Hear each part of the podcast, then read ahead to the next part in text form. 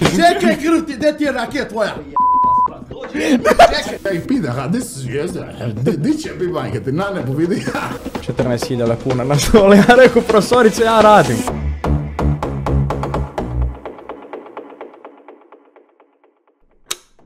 I veliki pozdrav svima ljudi, dobrodošli u novu epizodu Davkasta. Život piše čudne priče, a jedna od takvih je i današnja koju ćete čuti u ovoj epizodi. Osoba koja sjedi preko puta mene je drugačija na svaki mogući način. Od njenog ponašanja do, njenog, e, do njenih sposobnosti, do svega toga zajedno u jednoj cijelini. Osoba koja je za jako kratak period napravila regionalni uspjeh i niže ga iz dana u dan. Danas sa mnom u studiju poznati izvođač, regionalni izvođač koji je napravio jako puno hitova, Albino. Dobar dan Albino i dobrodošao brate u Davkast. Ćao, brate, moj, kakav si? Drago mi iskreno da sam te ugostio i da smo napokon nakon pola na- godine dogovorili ovo gostovanje. A mora, nisam bio u Mostaru dugo i ovaj, čim sam došao, rekao je to da... Jel ti falio sam. Mostar s obzirom da si onaj, kako se zove, proveo ž- mogu reći slobodno, dio života u Mostaru? Jasno je, kako nije, volim ja tako otići u neki grad, pa biti tu par godina živ, zadržati se malo. Da promijeniš dobro, je, klimu? dobro je, nisam bio, nisam bio dugo, svaš se nešto pozatvaralo, pootvaralo, ovaj... Kiša najgora, kiša najgora, kad je u Mostaru, Ja- ja, to pričam 10 dana i onda me kiša i dočeka. Ja, ja, mi, ni, mi Mostarci nismo navikli na kišu, znaš, ono, mi uvijek sunce, usred zime, usred ljeta, ono, će lopek i, i sunce, bukvalno. Dva godišnja doba.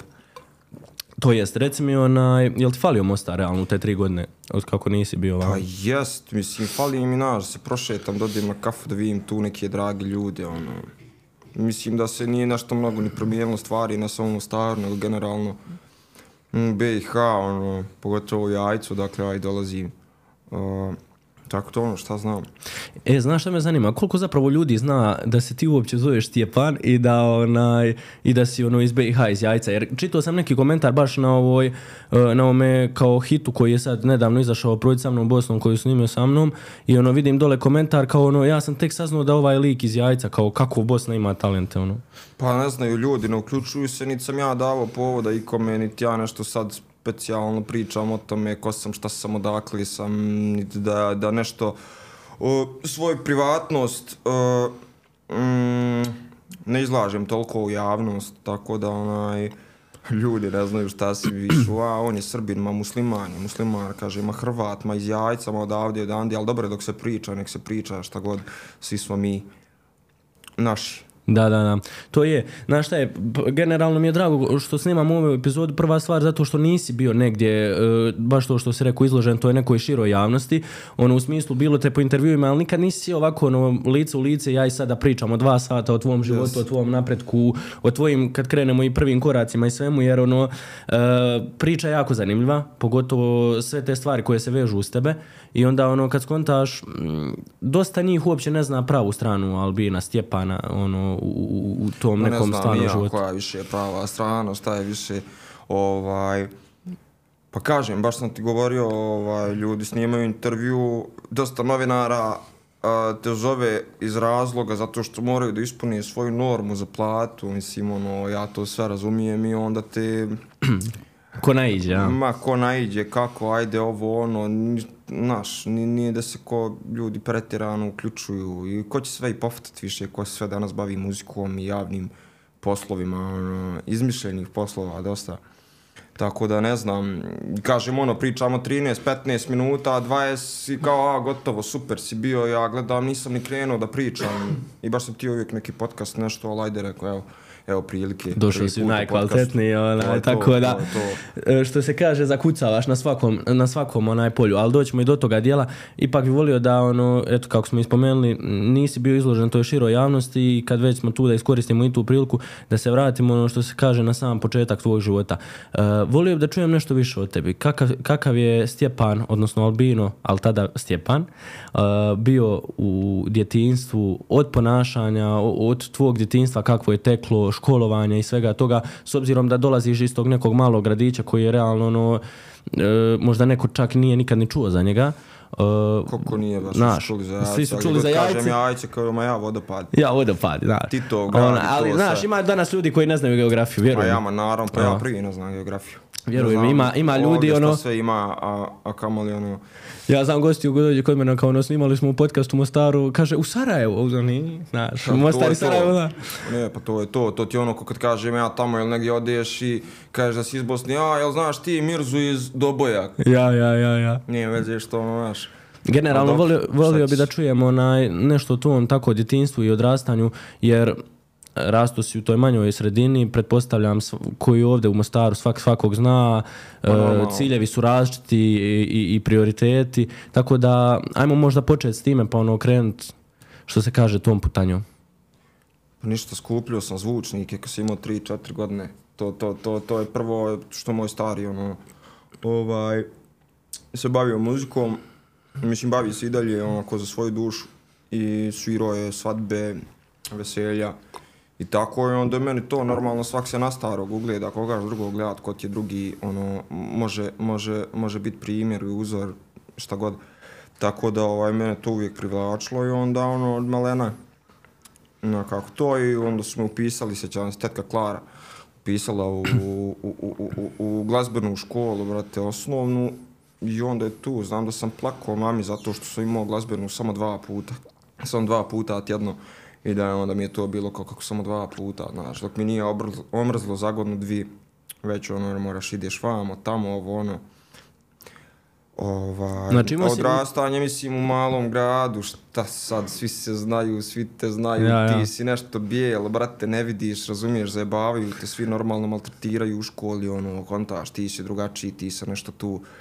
Međutim, ja nisam nešto ni obazirao pažnju previše, jer meni, kažem to, što kaže iz kuće, sve dolazi, meni, meni mama dan danas ne da reći da sam ja albino, kontaš, da ja imam neki zdravstveni problem ili, ili neku, se kaže, grešku u genetskom kodu, šta god ovaj, da je to tako ispalo. Tako da, ono, oni mi nisu, znaš, ono, ja prvi osnovni je, brate, dobio lektiru da čitam, ja ne vidim da pročitam, ne mogu, ne mogu da pročitam, još sam ja dobio knjigu, bile su dvije vrste, kao, jedno su dobili neke novije, ja sam dobio neku stariju što se raspada, i ne možeš se ovako približim, ne mogu, ne mogu da pročitam, i, brate, ne možeš ti objasnikom, ti ne vidiš. Da, da, da. I onda je, ne znam, učiteljica tad rekla kao, jao, kao, ne može, znaš, i šta, sad ne može i ne bi znao čitat danas, ono, mislim, znaš, i ti eto imaš Da. problema s Da, da. jebi ga, onaj, tako da moji, mi- moji mi eto nikad nisu dali, dali da, mm, nikad mi niko od roditelja ili u, uže, šire porodice nije dao do znanja da sam ja nešto ili drugačiji ili nešto manje vrijedan ili manje sposoban od ostalih Reci mi- ljudi, reci mi- generacije. E, reci mi koliko je danas teško biti drugačiji u jednoj maloj sredini? Osuđen od ljudi, pretpostavljam, osuđen od e, društvenih Pa Dobro, mreža to, i pa svega. to sam prevaziđeš, ono, teško je u pubertetu koji svakome, ono, uvijek svakoga okreni na neku drugu stranu. I onda kad ljudi nisu navikli na to, ja i to razumijem, znaš. Ali, ali, teško jest, ali nađe svak svoje, ja tek, tek sebi dao taj, kao alias albino, u nekad u trećem srednjem, ja, ja dotad nisam istraživao to, ja nisam znao za tu terminologiju i šta to sve nosi, i, mm, o čemu se tu radi.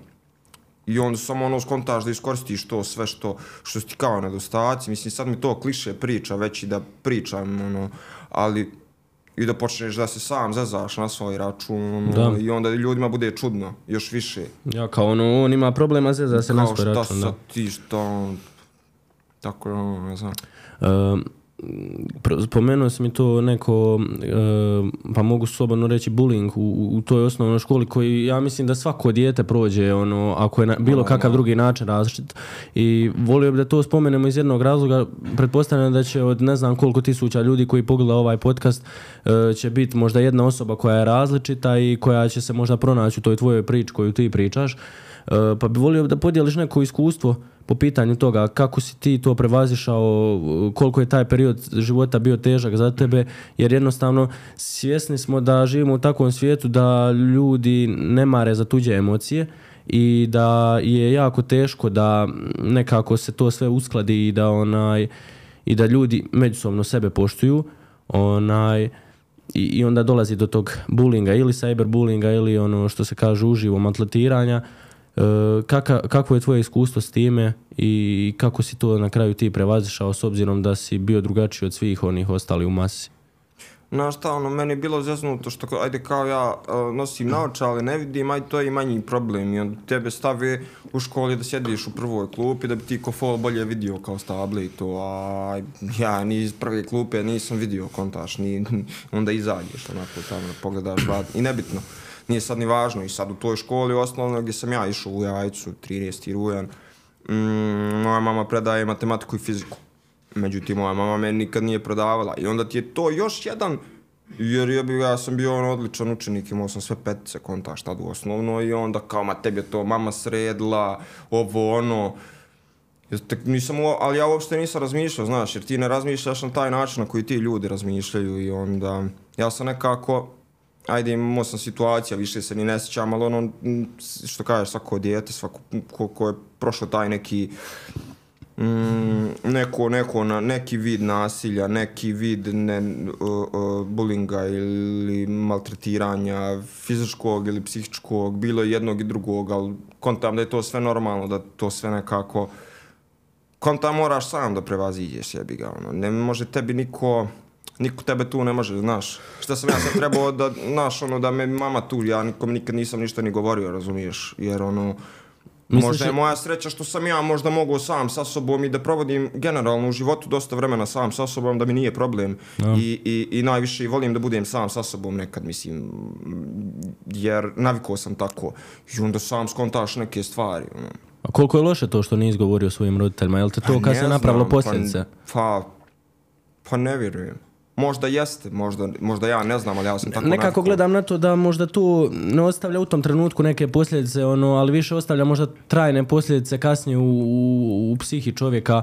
Ono, sigurno. znaš, uvijek pa imaš u podsvijesti da si bio neki iz djetinjstva, dječak, pa normalno, da, ja, da. dan danas noć dođe ti dan takav i onda, i onda kopaš po mislima u glavi, po sjećanjima šta ti se sve dešavalo, sjetiš se, znaš, znaš što sam i zaboravio, ali to ostaje u podsvijesti, vjerojatno ostavilo neke posljedice, ne samo to, nego dosta nekih stvari, ali, ćeš, Koliko je diskriminacija bila prisutna u tvom životu? S obzirom na probleme Pa koje ste... jeste, uvijek i gdje god da odeš. Prvo, znaš, kao, mm, dođeš, ne vidiš, moraš da pitaš nekog, ja sam ono, ja sam te kasnije i saznao da se to zove anksioznost i ne znam šta sve već, da, da, ovaj, mm, trebam da pitam, trebam da odem negdje u neku ustanovu ili nešto i da nešto nekog pitam, nema šanse da ću ja otići pita, da ću ja u školi kad znam da ću ja dignuti ruku da ja odgovorim nešto, razumiješ, to, to do krajnjih granica išlo, znaš, preispitivanje, borba sam sa sobom, šta ja da uradim, znam da bi trebao i da mogu to da uradim, ali opet iz nekog razloga to ne uradim jer kao, majde, kao, jebi da. Jel Znam te, sad ni šta je bilo pitanje, ja sam... Nije, onaj, je li, mm, znaš, nekako, kad se sve te stvari povežu od aneksioznosti do, do bulinga, do, do problema koje imaš sa ono, životom, nekako, ne, opet ja to kažem, dođeš na kraju dana sam kući, ono, jedino ko ti ostane, ostaneš sam sebi, ono, pretpostavljam. Onda sve rješavati probleme Pa imaš jest. sam sa sobom. To jest, nego ja to ajde ja sad, mm, mislim, počeo sam ta slušat rap, hip hop, mislim, mi je sa 14, ajde kažem, eto, 14 godina. I meni je to dosta generalno muzika, ono, i ja sam sam svoj svijet uvijek imao u glavi, ono, i svoj neki, svoje neke tripove, i meni je to bilo dovoljno da meni bude zanimljivo i dobro u, u životu, ono, i u nekoj svakodnevnici. Kad dođem iz škole, sam kući, uvijek sam radio nešto kreativno, ili sam crto, ili sam, nisam ja puno ni provodio vremena po ulici sa bilo kim i nemam pojma. Imao sam i neke aktivnosti, tako da sam bio možda i sklonjen, hvala Bogu, od dosta nekih loših stvari. A ka, da, e, kako ti je tekao taj neki način tinejdžerskog života? Jer ono, kad smo pričali, rekao si da ne izlaziš i, i dosta ti neki stvari koje današnja omladina radi. Je li to tako bilo i prije u mladosti ili se je promijenilo možda slučajem i spletom nekih okolnosti? Pazi to, kažem, ajde da, da od nekog šestog, sedmi, šesti, sedmi, osmi razred, tad mi je baš bilo, ono, tad ajde i pubertet i svašta nešto i ono, mijenjaš se ti, mijenjaju se svi oko tebe, čitava ono, generacija, ono, svakog okrine, kažem, na neko poludi skroz, neko se, neko se povuče.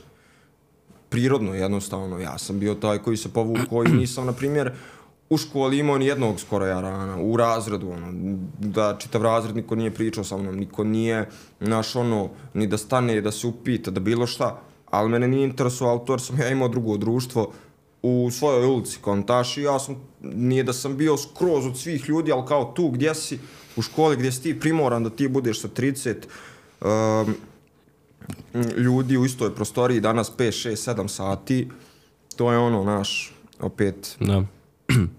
I onda u srednju, srednju sam pisao, u, u, išao sam u Novi Travnik, živio sam tad sam ono, s 14 godina, zato što nije bilo muzičke srednje u Jajcu i nigdje tu i to je jedina u kantonu ili šta li bila tad i to baš dobro, ono, srednja muzička škola sam zahvatio tu generaciju i profesora i ajde kao ništa novi travnik, sad ja da kažem, nije to ništa ni veća sredina, ni, nije to ništa Da. isto, je to i jajce i ovo sve to slično dosta, i ljudi, i mentalitet, i ali, ali barem sam bio okružen ljudima koji su slični meni lupam. Istog ono, razmišljanja, sličnog, da. Znaš, barem radimo istu stvar, ono, barem su svi muzičari, svi su umjetnici, ono.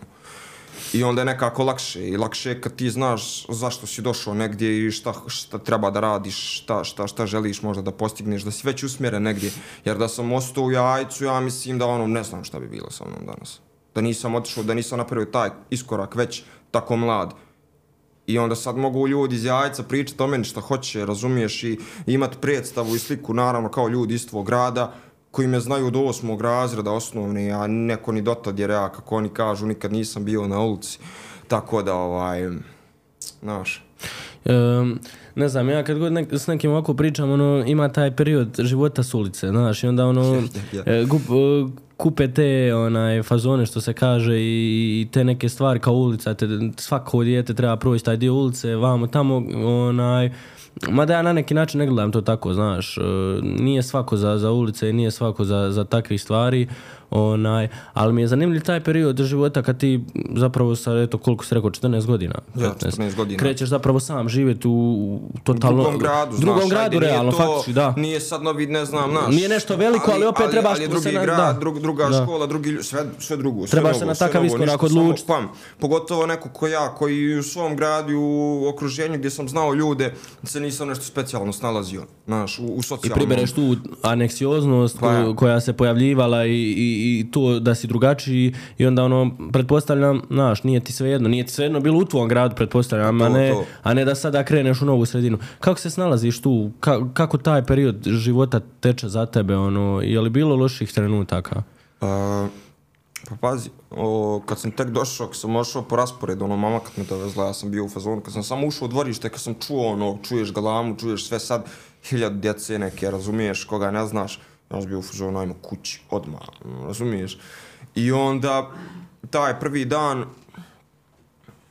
tamo vamo, prvi dan mi je možda bilo samo teško kad je mama otišla sam vidio da njoj nije bilo svejedno da me ostavi tu u kontakt samog.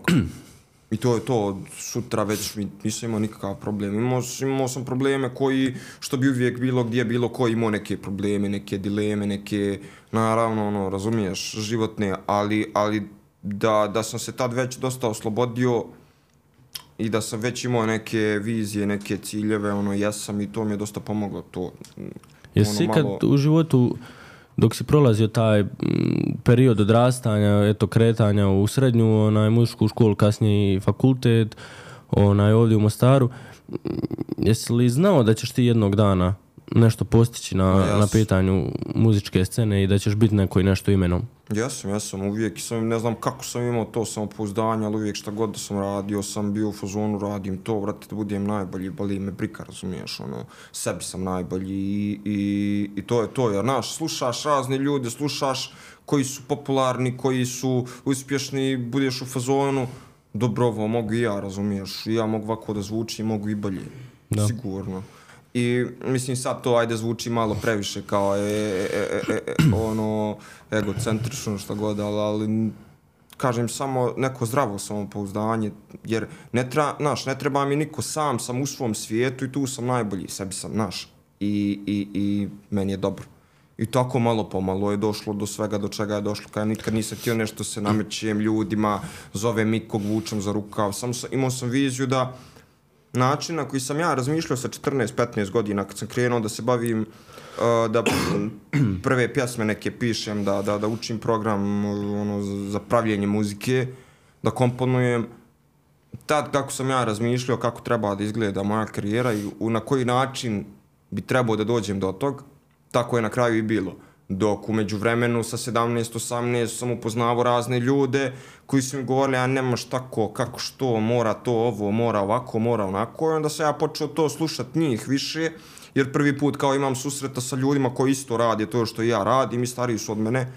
I ono normalno da slušaš, znaš, čuo si nešto od nekoga kako treba, kao. I na kraju se opet ispostalo da ono kako, kako baš ono niskvareno, čisto razmišljanje tvoje, kako treba mm, da nešto izgleda i kako treba da se dođe do ne, nečega, barem u mom slučaju je tako, nemam pojma, da, da, da, da je sve samo od sebe došlo, bez da sam ja ganjao konkretno te neke stvari, nego su sve te stvari došle zbog toga što sam ja samo radio i pravio muziku i živo u tome i, i mašto te stvari, mislio je jednog ću dan ovo, pa ću ovo, pa ću ono. Mislim, to i dalje traje, ja i, i dalje mislim da nisam ništa specijalno uradio i nisam, ono, zato što Ajde, kao... Samo si radio ono što najbolje znaš. Pa to, to, da. to, pa je- jedino što znam da radim, ja ne znam ništa drugo, ne mogu ništa drugo da radim, nešto specijalno.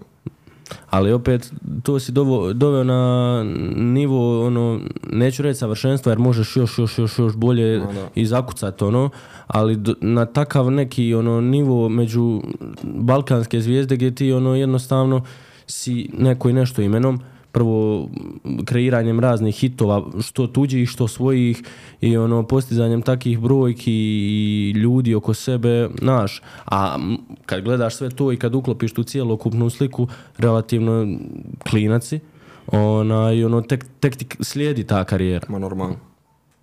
Tako da, Mislim, i gledam sve nekako to na duže staze, da hoću da radim i živim od toga dugo. Koliko bude moguće i koliko mene to bude ispunjavalo.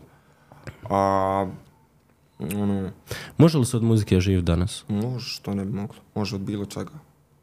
Samo je pitanje, je li koliko to dobro E sad je znaš to ne? kla- kliše kao moraš rat, moraš, moraš se posvetiti, moraš volit, moraš, nemam pojma, ono, i mora i da ti se poklope kockice, jebi ga, džaba ti da radiš, džaba i da radiš, radiš, radiš, ako radiš u prazno ili ako nemaš konkretan plan, kako ćeš ti to da, evo, ajde, uvijek je pitanje tih para, jer pare su sredstvo s kojim se i radi i ulažiš i ovo i ono, da bi to bilo opet što bolje, moraš se posvetiš i moraš da, da, da, da ono, mm, opet imaš nešto što drugi nemaju i da opet razmišljaš malo unaprijed i da budeš malo ispred vremena i da milion nekih faktora utiče na, na, na, na, na ishod. Da, to jeste. Uh, prije te muzičke karijere i tvojih samih početaka, volim nekako da ljudima koji nisu upoznati s time, da možda približiš tu sliku o sebi. Um, kako je došlo do toga da zapravo ti imaš e, taj onaj problem sa genima, odnosno nedostatkom, sa tom bolesti, albinizmom i, i sa svime time. Onaj, I koliko je tebi kad si ti zapravo došao do toga da ti možeš razumjeti šta, šta se događa s tobom zapravo, koliko je tebi to teško bilo prihvatiti? Pa, to ti kažem, kao što sam malo prije spomenuo, da mi u kući niko nikad nije dao do znanja da sam ja nešto, da ja imam neki problem. I normalno da no, kod dijete vidiš, brate, ja sam bijel, niko drugi nije bijel, oko mene kontaš koji je problem, šta je, šta je reći. I samo sam znao, ne smijem na sunce, moram se pazim toga i to je to, znaš, to su ti bile moji, to su ti bili moji problemi, dok ja kad sam već i saznao oko toga šta, kako, šta je albinizam, šta, kako, ja sam već u glavi bio dovoljno i psihički onako stabilan da, da, da mi nije predstavljeno nikakav problem. Nekako ko da sam se prošunio, uvijek sam se prošunio kraj ti nekih stvari, da ih nisam ni osjetio, ili bar sad tako mislim, nemam pojma. Imam osjećaj da su više ljudi drugi ti... Više, više, da, više oni, ko da su oni više imali strah nego ja, brate. da, ono. da, da, ono kao šta mu je, Znaš, znaš. šta on, kao, znaš, vidi. Dobro, ja to i razumem, znaš, pogotovo djeca, brate, ne možeš ti djeci zamjerit ništa, kontaš, ono, št, kako, kako, kako, šta oni znaju, šta ja znam, šta sa, sa, sam šesti, sedmi razred. I ja da, vid, da sam vidio nekog da je meni izgledao drugačije, razumiješ, i ja bio u fazonu vidio ovoga, sigurno. To je. pojma, ali ono, kontaš. Da, da, neprihvaćenost je ovdje velika, ono... Ne, Sad ćeš kad ljudi ne znaju, to pogotovo mala, mala sredina nema... Ne, ne, nema čak, ne, evo ne znam, ti si u tome, ono, i ti možda bolje to ispratiš, znaš, ali nema, ono, tih slučajeva puno na Balkanu, osim Marija Vreće, jel? Ima li još ovako da znaš? Ljudi? Možda da znam par ljudi, ali ne da, da ih znam iz javnog svijeta, ono, da, Da. da. Sve ovo ostalo je ono privatno. Jedino je to Mariju Vreću i ja, brate, Da. da. znam sad, ono. E, taj period onaj, e, kretanja sa muzikom i, i svime time rekao si ono da si ko mali skupljao zvučnike da jednostavno si pokazivao tu želju i ljubav prema onaj umjetnosti odnosno muzici mm, gdje je tvoj prvi spoj s muzikom, gdje je tvoje prvo pojavljivanje, kretanje, gdje je ono što se kaže udarac sa šakom i kao ja želim to da radim. Pa, bilo je više takih momenata. Mislim, aj sad ko to od malena da sam mm, sa starim nekad pjevao po svadbama kad sam imao 7-8 godina, 6, nemam pojma, ono, to ljudima bilo zanimljivo i ja sam volio to, meni to privlačilo i ta pažnja i to i da pjevam.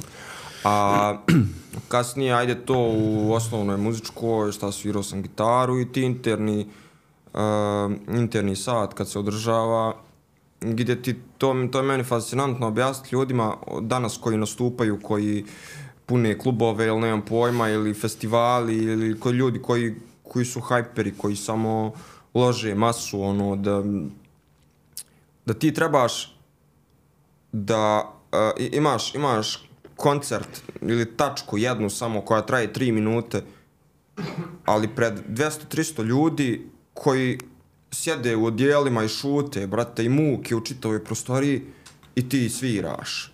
I svaki ton, svaka greška se čuje, sve se čuje, razumiješ? I to je taj pritisak. Od takih nastupa krem do svadbi nekih, razumiješ, gdje je sve, možeš što hoćeš.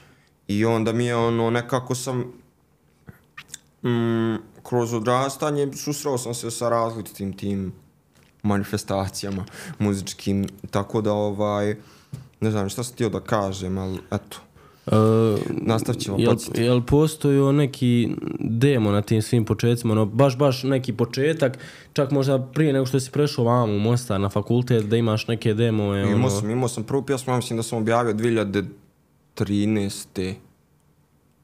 13, tako nešto. da, 12. I kačio sam ja nek 12. 13. Znači, kačio sam mm, neke pjesme što sam snimao kući. Kupio mikrofon, brate. Jel ono 100 BM800, maraka, brate. onaj, onaj mikrofon što e, mikrofon, brate, Behringer C1U, ja mislim da je bio Behringer. I to ti je mikrofon što ide na USB, ono, u kompjuter odmah ne treba ti zvučna karta, mikseta, ništa. I to se snimao u ormaru, meni je bilo top, ono. Tad sam kao već, ono, mislio sam ja ozbiljan, razumiješ? Ono, imam studio, čao, znaš, ja. imam studio, brate Ja, ja, ja. ono karton ja, od, od jaja, brate, karton i, i to je to.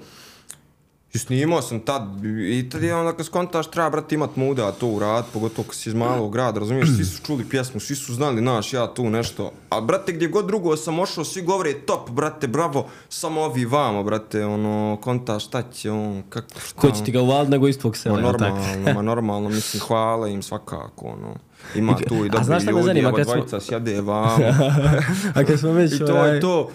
kod tog dijela onaj, e, hejta i toga, koliko danas ti ljudi koji ste tada hejdali i koliko te danas od njih podrža, jel su i dalje Ma ostali? nemam pojma, kajem teo bio sam sad bio u jajcu, išao rodbinu, obišao, ima malo više rodbine sad nego ranije i onaj, ništa. Mm, Znaš, neće ljudi ni da se jave, neće, znaš, glupo je više njima glupo nego meni, sigurno. Da, pretpostavljam to, da je to tako. Znaš, nema, ne zna kak, ne znaju ljudi ni kakav pristup treba da imaju. Ni da se slika, ni da se ne slika, brate. Ja kao ono... Ja, što ma neću, ja, šta ja, Ne, šta on ono, izmog, znaš. tu, znaš šta će I onda ti se- dođe tu ekskurzija djece i svi se slikaju, razumiješ? Ja, ali o, on bata Ne, preko znaš, puta tvoja kuća, Ne, ma ne, on ne mora, nije, nije to, meni je to isto, mene isto ljudi stavljaju neprijatnu situaciju, kontaš, nisam ja išao u grad, sad tu, kafić, da bi svi rekli onog albino, ba, boli me briga, išao sam, brate, svojim rajom, došao sam tu, moj grad, brate, šta mi briga, znaš, ono, šta je bilo, kao, šta, šta je problem. Nego to ti odmah, znaš, ono.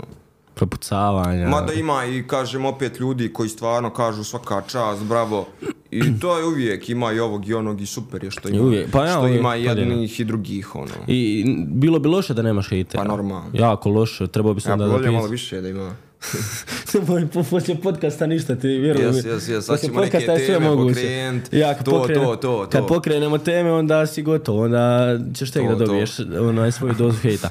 Šalim se, pričali smo o tome dijelu onaj, tvojih početaka muzike i svega toga. E, dolazi to da se seliš u Mostar na fakultet, Je, na onaj, kako se zove, muzičku akademiju, ili tako? jest, jest. E, opet nova sredina, opet novi život, malo veća nego novi travnik. Jest. Kako život kreće ovdje u Mostaru? Pa vidi, ja Zanima me taj period. Imao, uh, uh, kao to ljeto između srednje i, i fakulteta, nisam znao, ja nisam tio ni da studiram ni ništa i onda ajde kao, imao sam tad ekipu neku u Sarajevu m, za muziku, da radim muziku ovako i onda sam bio u fazonu idem ja u Sarajevo da studiram. Ja sam ti otišao u Sarajevo na, na prijemni, na, na tamo njihovu muzičku akademiju. I sjećam se u taksiju, sjedim i govorim, taksista kao neki stari čovjek, kao, gdje ćeš, šta ćeš ti? On rekao, tu idem na prijemni, kaže, ajte pa ne primaju oni svakoga, počeo izvrijeđa me lik, razumiješ, ja ono u redu je, brate, došao sam da probam, šta ono, naš, niđe veze. I došao na prijemni, pošto oni imaju i pripreme, ljudi išli pri... I su, ja nisam gledao ni koji smjer, ja stavio etnomuzikologija, niti sam znao šta je, ništa, rekao samo da sam tu da, znaš, bilo šta jebi ga. I ovaj, i dolazim ja na prijemni, pet ljudi na prijemnom, samo i profesorca, razumiješ, ja šesti, i počinje, počinje, vidim ovi već neki skoro uradili, prošlo 5-10 minuta, taj prvi test koji je bio eliminacijski, ono. Da. I samo čuješ mene poslije 5-10 minuta, ali ima i kemijsku, brate. Ja sam došao, ono, kontaž.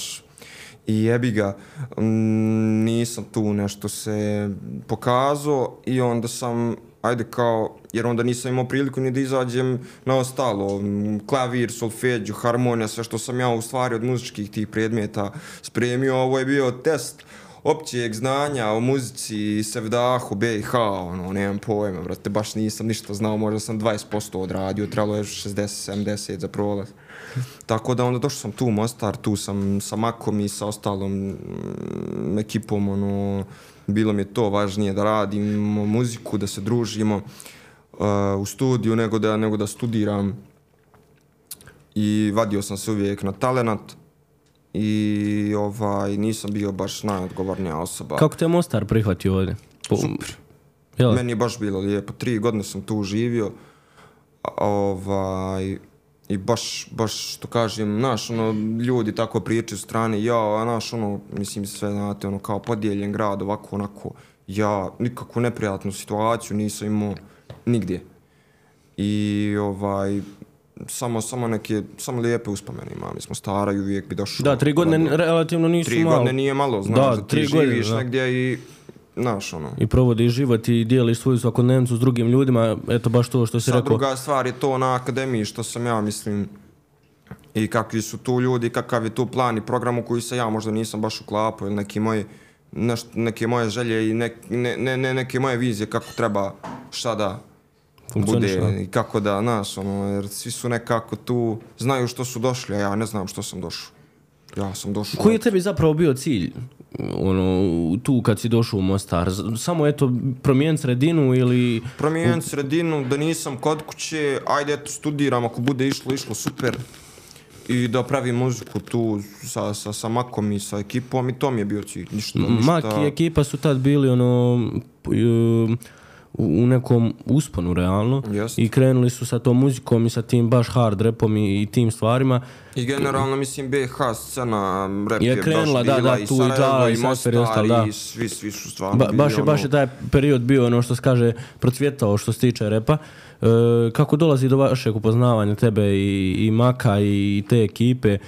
E, to Jer je realno fas- oni su ovdje vladali. Ono. Pa, fascinantno je što preko jednog našeg zajedničkog prijatelja Ede, Milje, ovaj, e, preko njega smo se upoznali i onda sam ja Maku slao neke bitove, onda se to njemu svidjelo i onda smo počeli online tako da radimo neke stvari, dok ja nisam tu došao jednom da se, da se upoznamo, bio par dana i onda sam došao tu tamo, to je to bilo ljeto i onda sam došao tu da studiram i onda smo počeli aktivno da radimo.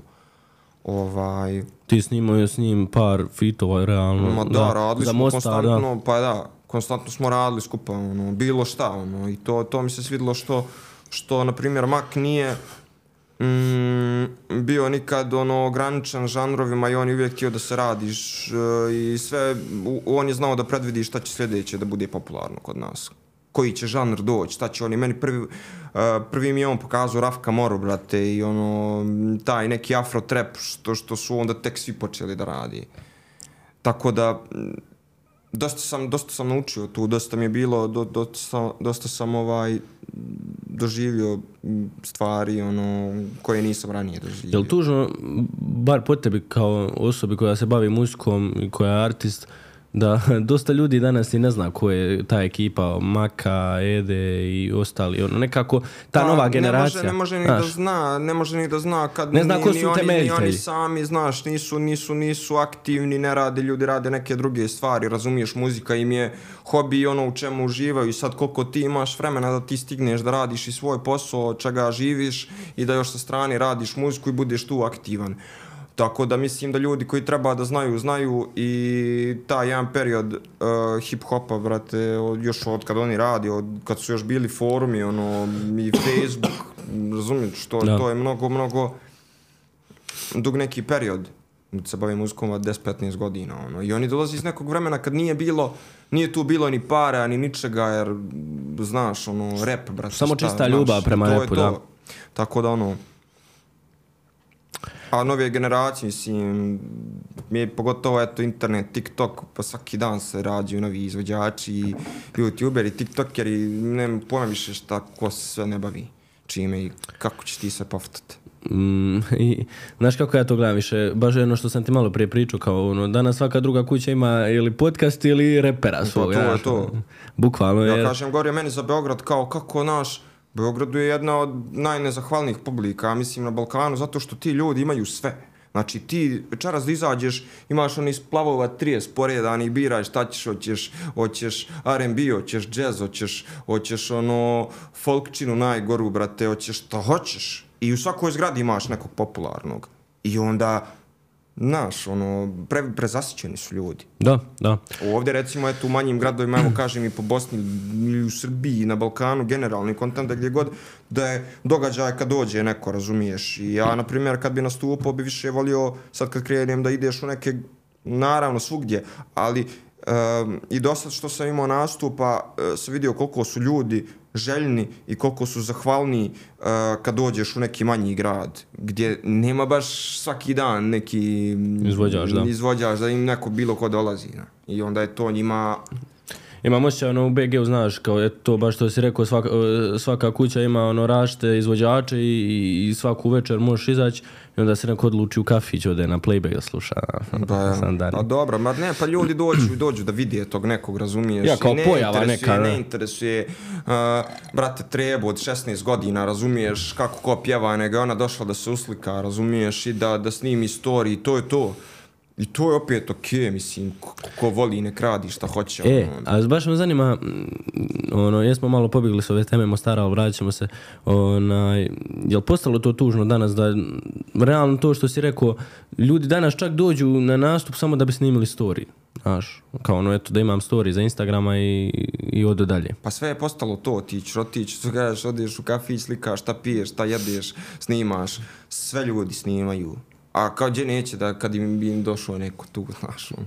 I to je to. Jer ako nisi usliko, jel nisi ni bio, nije se ni desilo, i to je to, mislim, ono. Hoće Tužno li, jest, hoće li nas pojesti ta digitalizacija, realno? Pa hoće, što neće. Mada ne znam, sad o tome je to sve široke teme. Jes, jes. E, da se vratimo na Mostar i taj, taj studentski život. E, tu si već krenuo sa tim, rekao si, pjesmama i, i krenuo si u suradnje sa Makom i ekipom koja je tu bila u Mostaru i koja je dalje u Mostaru. E, vodiš jedan život e, osobe koja zapravo gradi se u, u muzici, s druge strane ideš na fakultet, e, društvo imaš i svašta nešto. Mm, kako teče taj period života u Mostaru, ono, pričao sam ima dosta nego, dogodovština iz Mostara, onaj, Yes. pa, me, pa me zanima. Pa jest, pogotovo šta sam vas imao to ono naš 18 godina, brate, došao si prvi put u neki veći grad da budeš tu duže vrijeme. mislim, veći grad, meni je Mostar tad bio, razumiješ, ono, Las Vegas. koliko sam se puta izgubio u Mostaru, od, od Abraševića do Španskog trga, razumiješ, ono, do, pa do studentskog doma na Bijelom brijegu, pa stari most, ja to ne pričam, ali kao, dosta, dosta nekih stvari, ono, nalo mi se to dešavati zbog vida, znaš, ono, stanemo na, na, na, na, na pumpu, brate, i ja izađem po cigare, samo i uđem u pogrešno auto, brate, liku, ja ulazim, mak me čekao u kolima, ja, ja izlazim iz, i, iz prodavnice i otvaram ovako auto i brate Rusak na, na suvozačevoma. Znam da nije bio Rusak i ništa ja Rusak i pozadi ga bacim, sjetam, zalupim vratima, brate neki čelavi lik, brate ovako gleda u mene. I brate, ja sad i rekao, Isus, sve što sam mu rekao je, izvini, brate, ja bi ga ne vidim, izišao, brate, on nije ništa progovorio, razumiješ šta neko ti uleti u kola, tako, takve sam situacija, imao koliko hoćeš. I, Nisi ovaj, I ono, mislim, narodoču, studiraš, brate, imaš autobus na sat vremena, nemaš nekad ni za kartu, štopaš, tu smo znali uštopat raznih, ono, raznih profila ljudi, ono, ali hvala svakome ko je stao i, i povezao me. Stajali bi češće da su znali kako ćeš pojesti. Ovaj, tako da ne znam, bilo je situacija još, bilo je situacija, ono, visok datum, brate, student, nemaš para i, i gore student, onaj, fast food ispod, ispod ovog uh, uh, doma na Bijelom brijegu i sjećam se ja i Maki, moj cimer, brate, idemo, imamo dvije marke, brate, skupa, skupili smo sve što imamo, imamo dvije marke i toliko košta onaj studentski sendvič, onaj šunka, brate, i to mislim da nije ni šunka, nego je salama, ona neka obična i, i, i, i sir. I mi dolazimo i pita ono šta ćete i govori Maki, neću ja ništa. Ja govorim jedan student sandvič. I ona pravi student sandvič i, i govori Maki, da nam samo kaže napola ga prerezi, brate. I eto, dotle smo naš, ono, došli, ono, baš je bilo raznih, ali uvijek eto bilo zanimljivo, nešto se dešavalo. E, Šta znam. Jesi li imao ikad ono nekako taj, taj misao kao ono e, uh, mene će možda biti ovoga blam za ne znam 5 godina kad budem uspješni nego sad ili ti je nekako sad realno i drago što se to sve Jesam, događa Bravo, bravo. Jesam, imao sam u nekim momentima, ono, jednom, žao mi je što sam, na primjer, na Facebooku pobrisao u jednom momentu sve što sam, jer sam kačio svašta, svašta sam pisao, gluposti raznih, ono, od, kroz srednju školu do, do fakulteta i onda mi je žao kasnije što sam sve pobrisao, jer sad, brate, bilo smiješno da gledam šta sam pisao, kakve sam ja gluposti, ono, o čemu sam ja razmišljao i to. Tako da mi je ono i muzike neke stare i kad vidiš i kako su ti spotovi izgledali, kako sam se ja obukao i, i šta sam radio, ono razumiješ, cringe je, brate, i nije dobro, i, ali opet je drago jer vidi sad ovo i onda i sam i bio u fazonu neko ostane sve na internetu jer se onda vidi taj neki napredak Ok. i neki put i real je, brate, tako je, kako je, šta, šta sad trebam, Da. znaš, ono, se Me- stid nečega što sam bio prije pet godina, nisam, Meni je brate, nikom ništa fascinantno. loše radio, razumiješ? Meni je fascinantno, prošlo te prekidam, ali mi je Ništa, ništa. Uh, kako neko može, jer nisam upoznao još takvih ljudi, kako neko može biti uh, prizema na tom nivou, a napraviti toliko, znaš. I do, lju, znaš šta je problem? Što ljudi nemaju pojma šta si ti sve radio, u smislu uh, kakve ti si hitove ne samo za sebe pravi, nego kažem i za druge ljude, i doćemo i do toga, ali onaj da ti ostaješ takav lik, ono, nije ti pr problem pričat da si živio s dvije marke, nije ti problem da, pričat da danas toliko i toliko to košta kod tebe i ono, to mi ono, znaš, E, obično ljudi kad dožive taj svoj minut slave, gore su zvijezdama su i ti možeš potezat, ne mogu oni dole nikako da se vrate. Meni je sreća možda što ja, ja uopšte ništa to ne doživljavam, kontaš, mislim, drago mi je kao ko je neki projekat postigo neki uspjeh i u kojem smjeru to sve ide, super, ali ja nekako generalno ne razmišljam puno o tome, nego samo radim i navikao sam da radim i navikao sam da se krećem među ljudima isto koji radi i koji su uspješni i onda ti je to sve normalno i ne zaluđuješ se previše tim jer znaš da šta, šta, što ti prođe ti jedna pjesma i super i šta sad? Jer ja sam imao situaciju kad sam objavio prvi put u, tom, ne kao sa 15-16 godina pjesme, nego kasnije malo kad smo tu Mak i ja radili kad sam, radili smo skupa, uglavnom fitove neke, onda kad sam objavio sam pjesmu, bez spota, bez ičega, da je, sam se iznenadio, krenulo je, ono, kad je bio ono rockstar, ona, od Post Malona, ja sam uradio, ono, Rasta, ja sam uradio kao zajebanciju, kao parodiju. te baš Mislim, nije diglo, ono. parodija, ali kao, ajde, naš, uradio sam to, kao mm, remake neki. I to je krenulo, skaču pregled, ja nisam to do tada donašao, ono, i onda sam bio, i onda sam se tad opterećivo, jao, šta ja sad treba da uradim, koji je sljedeći korak, koja je sljedeća pjesma, onda skontam, brat, koga boli kurac za tebe, razumiješ, šta ti tripuješ, da si ba, nisi ni krenuo, nisi ništa, razumiješ, sam treba rad, bilo šta, posložit se samo ako treba da se posloži. I onda tako, znaš, imaš, mislim, sad kako razmišljam je da treba proizvoditi samo što više muzike, pogotovo neko ko ja ili ono naš, jer samo to radim i svaki dan to radim i onda je grehota da ja nemam projekat mjesečno minimalno. Da. Jer velika je sreća, kažem, što ja sam sebi mogu dosta toga uraditi. Sad kad vidim i kad sam upoznao uh, i dosta i m, autora, producenata i koliko to sve košta kad je dobro, znaš, ono, baš, Da, baš, baš treba... Ali treba zapregnut baš ono ruku, što se kaže po tom pitanju. Onaj, uh, ima zanimljiva priča ovdje iz Mostara što si mi pričao onaj, pred Za- rođendan tvoj za za karaoke. To, Pa voli, to smo- to to voli da čuje dru, društvo. Zlaja, moj, moj ovaj, kolega sa, sa faksa, brat moj, u isto vrijeme smo napustili akademiju, ovaj, ne znam, bio me ono, rođendan i par dana prije rođendana, ne znam, zoveo mene, ajde idemo na pivo, brate, u Golden, dole pub dok je bio, i, i u fazonu, tu su ponedeljkom bile karaoke. I ovo meni kao, a ti ćeš kao pjevat na karokama, ajde, ja rekao, sad ti je ono, a uvijek kažem i tad sam imao tremu, ono, gdje ću ja sad tamo izići, šta ću ja sad tu, razumiješ, ko znaš. I imali smo možda kajem po pet maraka, ono, za, po, da popijemo po dvije pive, jajmo kući i došli dole. I samo, brate, u jednom momentu, ja čujem kao, e, super, sa prijavama, sad ćemo da krenemo sa, sa, sa ovaj, kandidatima, kaže, evo ga prvi, kaže, ima najjače ime na svijetu, kaže, albino, sve mogući, kaže, nek izađe, ja ovako gledam, zlaja se smije, brate, kaže, ajde. Ja izlazim, i šta, brate, ono, pjevo od, od Džeja, brate, sunce, ljubavi, kontaš i ono, pa ni ja nisam svetac, već običan slepac. Ja u tom momentu skidam naočale, bacam, razumiješ, i jao, kao, to je to, ja sam znao, ajde, ja ću to da uradim, to mi je došlo to u momentu, tako, I ništa, i osvim ja tu u prvom mjestu, prvo mjesto bilo 100 maraka, brate, i ništa mi otišli da jedemo, otišli, to ti je to, ako kad si student, brate, kad je visok datum, ovaj, otišli u gladne oči, sjećam se tad, onaj sandvič od metar, brate, s piletnom, šta ti je to, po kutju cigara, svako, brate, ono, i kući. I to je to, eto i proslavio sam rođendan, brate. Čovjek se realno snašao, znači za rođendan ko niko. Jaba. A ne, e, koliko je bilo teško voditi taj neki studentski život, realno, kad skontaš, mislim, e, nije bila inflacija kao što je danas, ali onaj, opet, ono, nisu to bile vjerovatno neke velike pare za taj studentski život i nije to bio neki luksus, onaj, kako ja, se meni su, snalazio? tad, meni su moji, mislim, davali pare, normalno, razumiješ, mjesečno, starci, slali su mi pare, imao sam za sve dovoljno, ali samo što, kako što ti, e, a, a, pogotovo ako ne znaš s parama, ko što ja ne znam, razumiješ, i što hoćeš i ovo, hoćeš i ono, odješ vamo, ti ne, znaš, ono, ne organizuješ se baš najbolje. Da. I ono, i, ono, uvijek sam tu u domu imaš u menzi uvijek za pojest, što kako je, nekad je dobro, nekad nije dobro, kako te kad zapadni.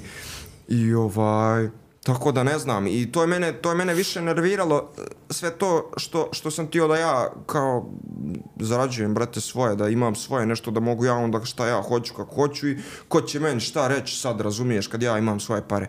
Ta, tako sam razmišljao, i jer da ne ovisiš ni o kome. I mene to, i zato ja niti sam učio, niti sam ništa nešto specijalno radio, nisam mogao, ja, jer, jer nije nemoguće bilo ni da ja idem fakultet i da radim sa strane muziku i da to sve, ali eto moralo je nešto da prevagne, a normalno da će ovo da prevagne zato što sam čekao, brate, od uvijek sam to htio da radim, a nisam vidio da me život ovde i taj fakultet i okruženje vodi ka tome što ja želim. Da. I onda, znaš, Ako nešto nije ok, onda mijenjaš nešto, mijenjaš, mijenjaš sredinu. Sanjao sam neka putovanja, jedno mjesec dana prije nego sam ošao, sanjao sam vozove neke, stalno. Sad su puno sanjam, sanjam, brate, ono, ne sjećam se da u zadnjih god, godinama, da, da, da je prošla noć da nisam sanjao nešto. Konstantno snova, milion nekih, više me i smorilo.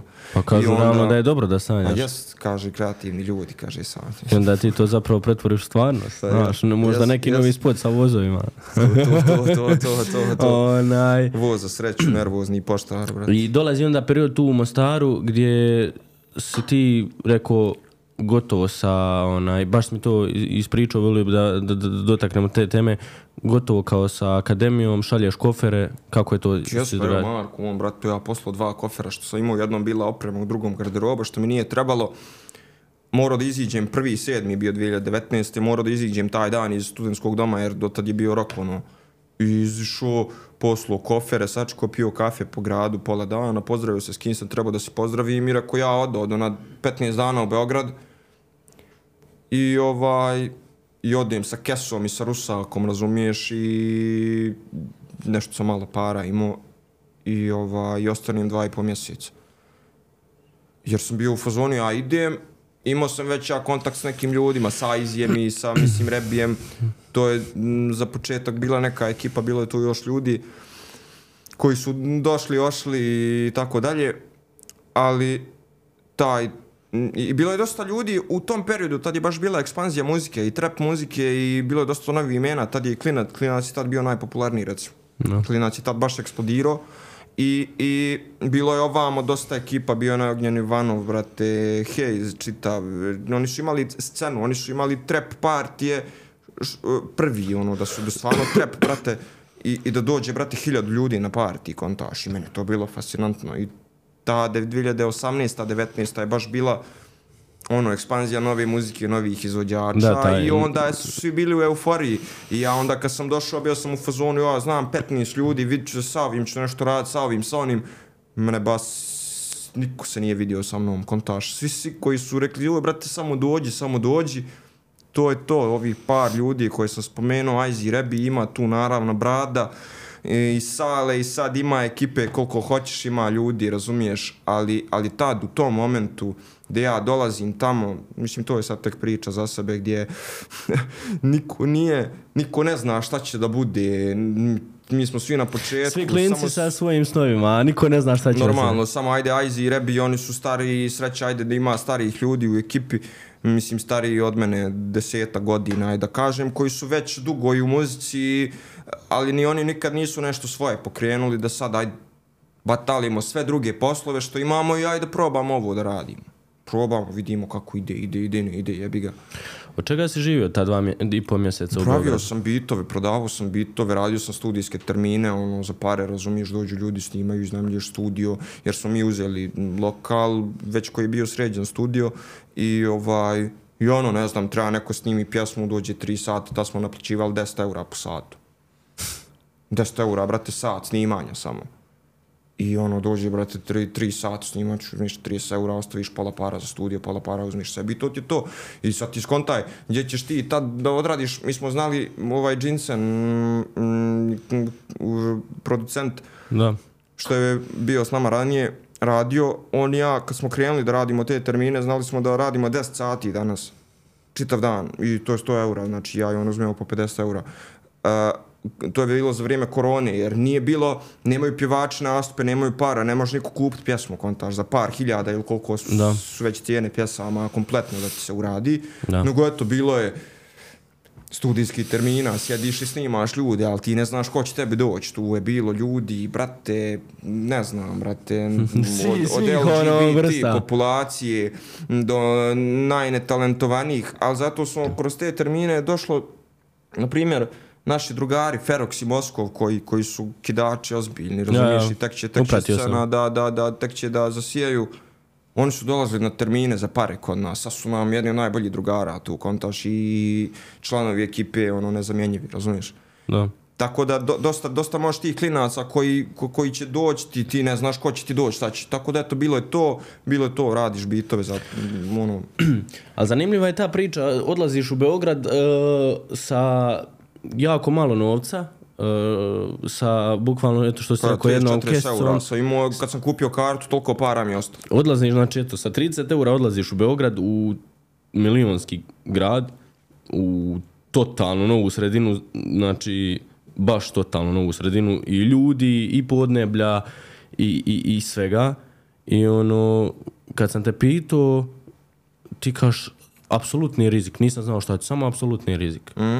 Ali, ali meni, meni, Ali meni, ko meni nije bio rizik, jer ja sam par mjeseci prije toga, ne samo par mjeseci, nego koliko ajde godina se baviš muzikom i hoćeš nešto i čekaš nešto, ja sam uvijek i znam s kim god ovako sada pričam, ko isto ništa ne izbacuje, a ima puno materijala kvalitetnog, kao, brate, ne znam, čekam nešto. I ja sam isto tako čekao, čekao, čekao i Ja sam valjda i dočekao da se meni samo u glavi klikne nešto jedno jutro kad se probudio, sam bio u fazonu, to je to. Ja više nemam strah od nepoznatog, nemam strah ni od čega. Ja sam hoću to da radim, ja osjetim da je to dobro. I sam sam pratio osjećaj. Možda, znaš, zvuči glupo, sad nešto serijem tu pričam, osjećaj, neki, neka energija, nešto, neki boži znakovi, ali ima toga, razumiješ, ako ti možda, prepo... ako, ako se ja osjećam dobro, Ako se ja osjećam dobro, da ja odem i da budem gladan, brate, dva dana, uh, ali da sam ja u studiju i da mogu da pravim muziku, jer prije toga nisam imao priliku da budem u studiju na tom mjestu s tim ljudima, meni je super. Jer ja sam vidio neki finalni, neki, neki cilj, brate, vidio sam negdje gdje to može da ode.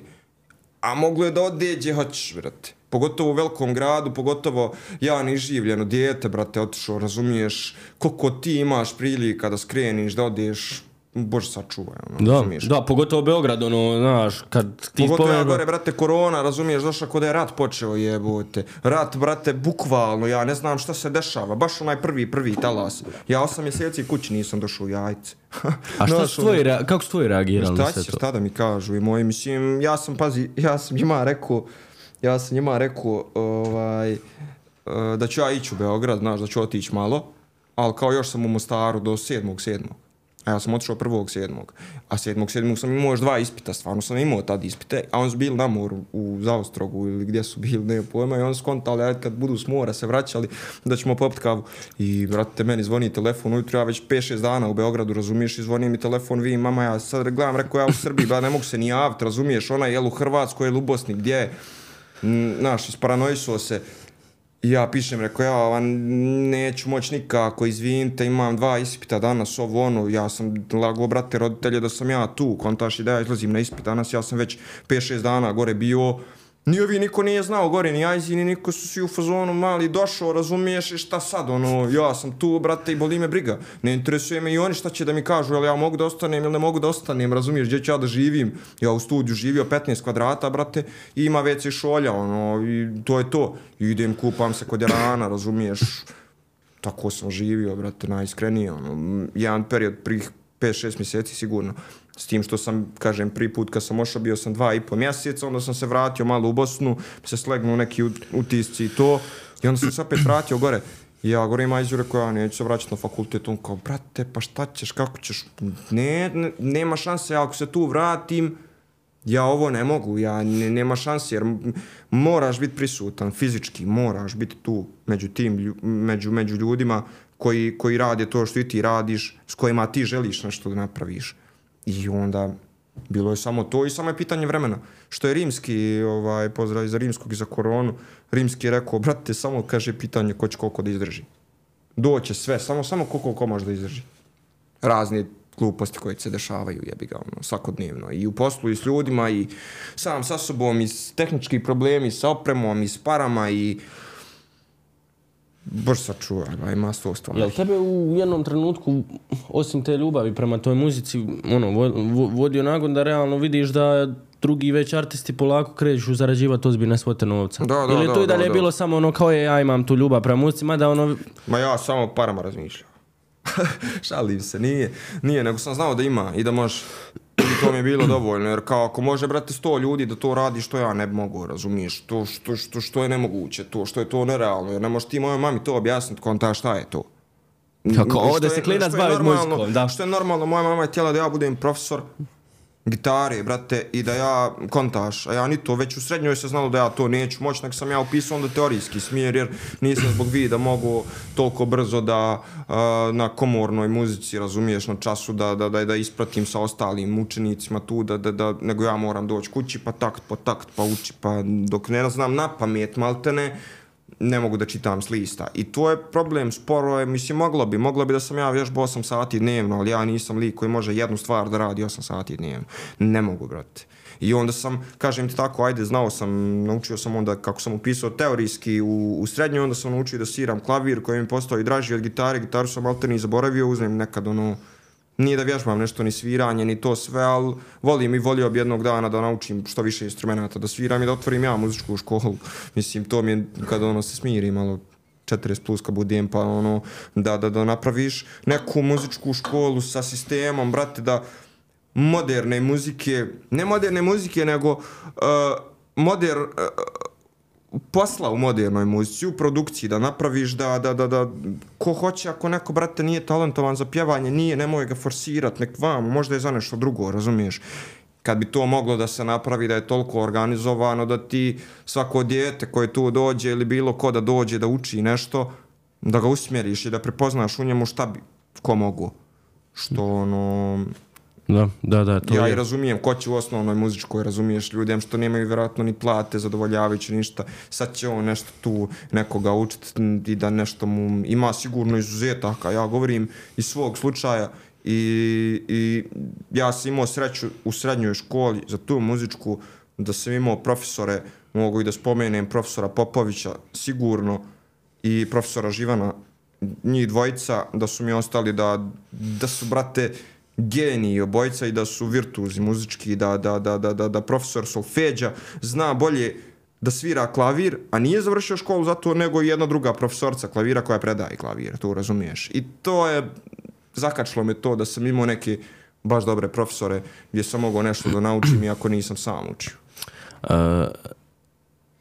dolazi, dolaze svi ti uh, E, prelasci iz gradova, iz različitih sredina, različitih podneblja, ljudi, zemalja, e, tebe iz različitih svjetova tvojih. E, zanima me ko ti je u, u svim tim trenucima bio najveća podrška? Ko je vjerovao u tebe i ko je ono znao da ćeš ti jednog dana napraviti to što A, si pa napravio? bilo je tu, bilo je tu. Imao sam krug ljudi, sad ne mogu sad ni da se sjetim i da spominjem po imenima, ali imao sam krug ljudi kojima sam ja slao demo čim ga snimim, razumiješ? Lupam to je 5-6 ljudi gore, dole, kako kad.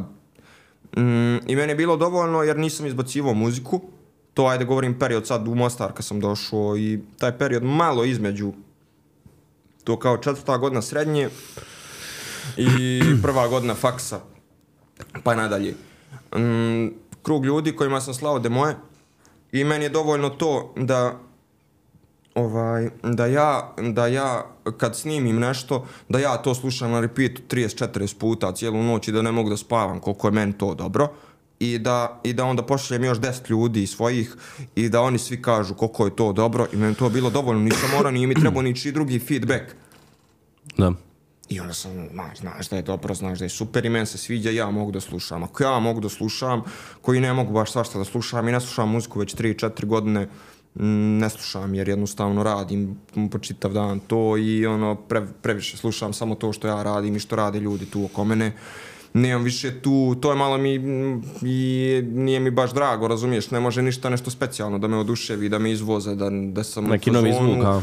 Ranije sjećam se ono putujem uh, uh, novi travnik jajce svaki vikend idem kući razumiješ vraćam se tih par sati što ja putujem sat i po pa presjedam iz travnika za novi brate slušalce i konstantno znao sam po jednu pjesmu da vrtim brate i tamo i vamo razumiješ koliko sam se ložio na muziku koliko ono momenti kad si najsretniji na svijetu slušaš onu muziku koju si slušao kad si bio najsjebaniji brate i, i, i u fazonu i plače ti se i drago ti je i sve i ono to je ono kao prisjećanje na tugu udvostručuje sreću brate Znaš, ono, sav se, volim, volim kad mi se dešava nešto od neke pjesme, kad, kad osjetiš, brate, nije mi dobro, razumiješ, plače mi se, neću plakat, ali kao, Bude ti neke nešto, emocije, brate, da, da. nešto mi, nešto mi razumiješ, nešto mi se tu dešava. E to valim, razumiješ, ali to rijetko, pogotovo kod nas, to... To je ne, više ne, ne mogu, ono uđi u trending, ništa ne valja, brate. Šaban je umro.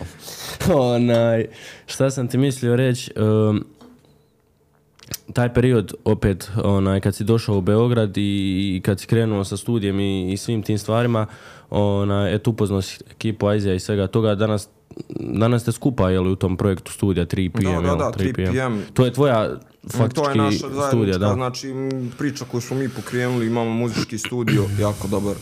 Ovaj, ona, m, m, i imamo, imamo ekipu za video, znači Rebi koji radi 3D, brate, ne znam koliko ljudi na Balkanu trenutno ima da radi sami tako i da, da, da tako kidaju i da radi spotove, jer vjerojatno su svi u nekim već firmama i zaposleni na nekim velikim projektima, ali ono, entuzijazam za tu muziku, za nešto novo, za nešto svježe, uh,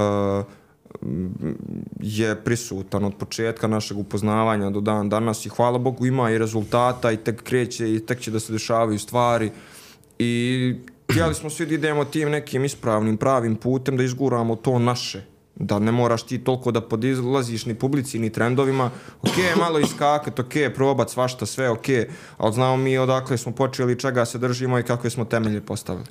Tako da ono Jel to ono bilo, svi ona, izlaze, provode se, zovu vas u provod, a vi ste u studiju? Ma znači, normalno, ba dobro, to je dobro, ovi su i stariji malo, oni su prošli svašta nešto, a ja nisam ništa, ja Jel, svakako, jel ti znaš, žao ono- što si žrtvovao taj period tinejdžerstva gdje su svi izlazili i, ono, živili taj život, a ti ga živio u studiju? Bila mi je naš u fazonu, ja sam sedmi, osmi razred, brate, i svi ovi idu negdje, kontaš, mene niko ni zove, ni tišta, i se osjećam kao dio ičega, ikoga, ikojeg društva, Znaš, ono, sviđa se treba, brate, neka, kontaš, ono, zajebavaju te, ono, razumiješ, natiraju nju da glumi, da se ti njoj sviđaš, razne neke, znaš, situacije, ono, mm, e, prođeš, ali mene to ništa specijalno nisu privlačili, nikad nešto izlazi to, ako se desi nekad spontano, sve zavisi, znači, s kakvim si ljudima i, gdje, i, i to je to.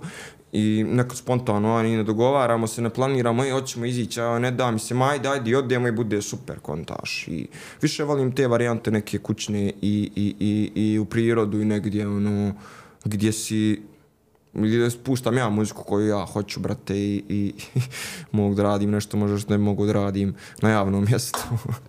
Uh, koji je moment prelaska u Beogradu kad si ti ono znao da to ide u pravom smjeru, da ćeš uspjeti, da, da, da to ide ono putem kojim si ti mogao samo zamišljati i u Jajcu i Mostaru i, i dok si bio vamo zapravo i ono školovao Pa kad sam, znači prvo, prvo što se tiče ekipe, kad sam vidio kako funkcionišemo svi skupa i šta mi možemo da napravimo, i onda kad su samo počeli da dolaze ljudi, brate, iz posla i, i ljudi koji imaju baš karijere iza sebe i, i kad osjetiš taj feedback sa svih strana i kad imaš respekt od, od svakog ko se bavi muzikom tu i ko, ko, ko, ko je nešto bitan, ko je nešto napravio, ko je sad ne znam ni koju riječ da iskoristim, ali nije ni važno.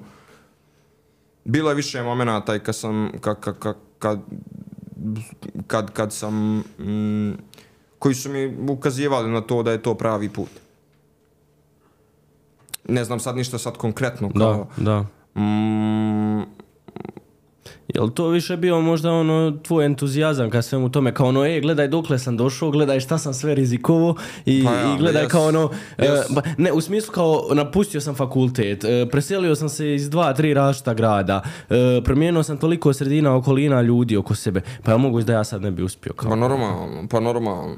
Jer ja kažem, ako sam sad već tu, pa jedino gdje mogu da odem je, poslije svega ovog je može samo gore, može samo bolje. Koliko god nema veze što, što to ide polako, ali ide baš nekako zdravo i sigurno. I ja se osjećam svaki dan lijepo, razumiješ? I to, to, to je, naj, to je naj, najbolje od svega.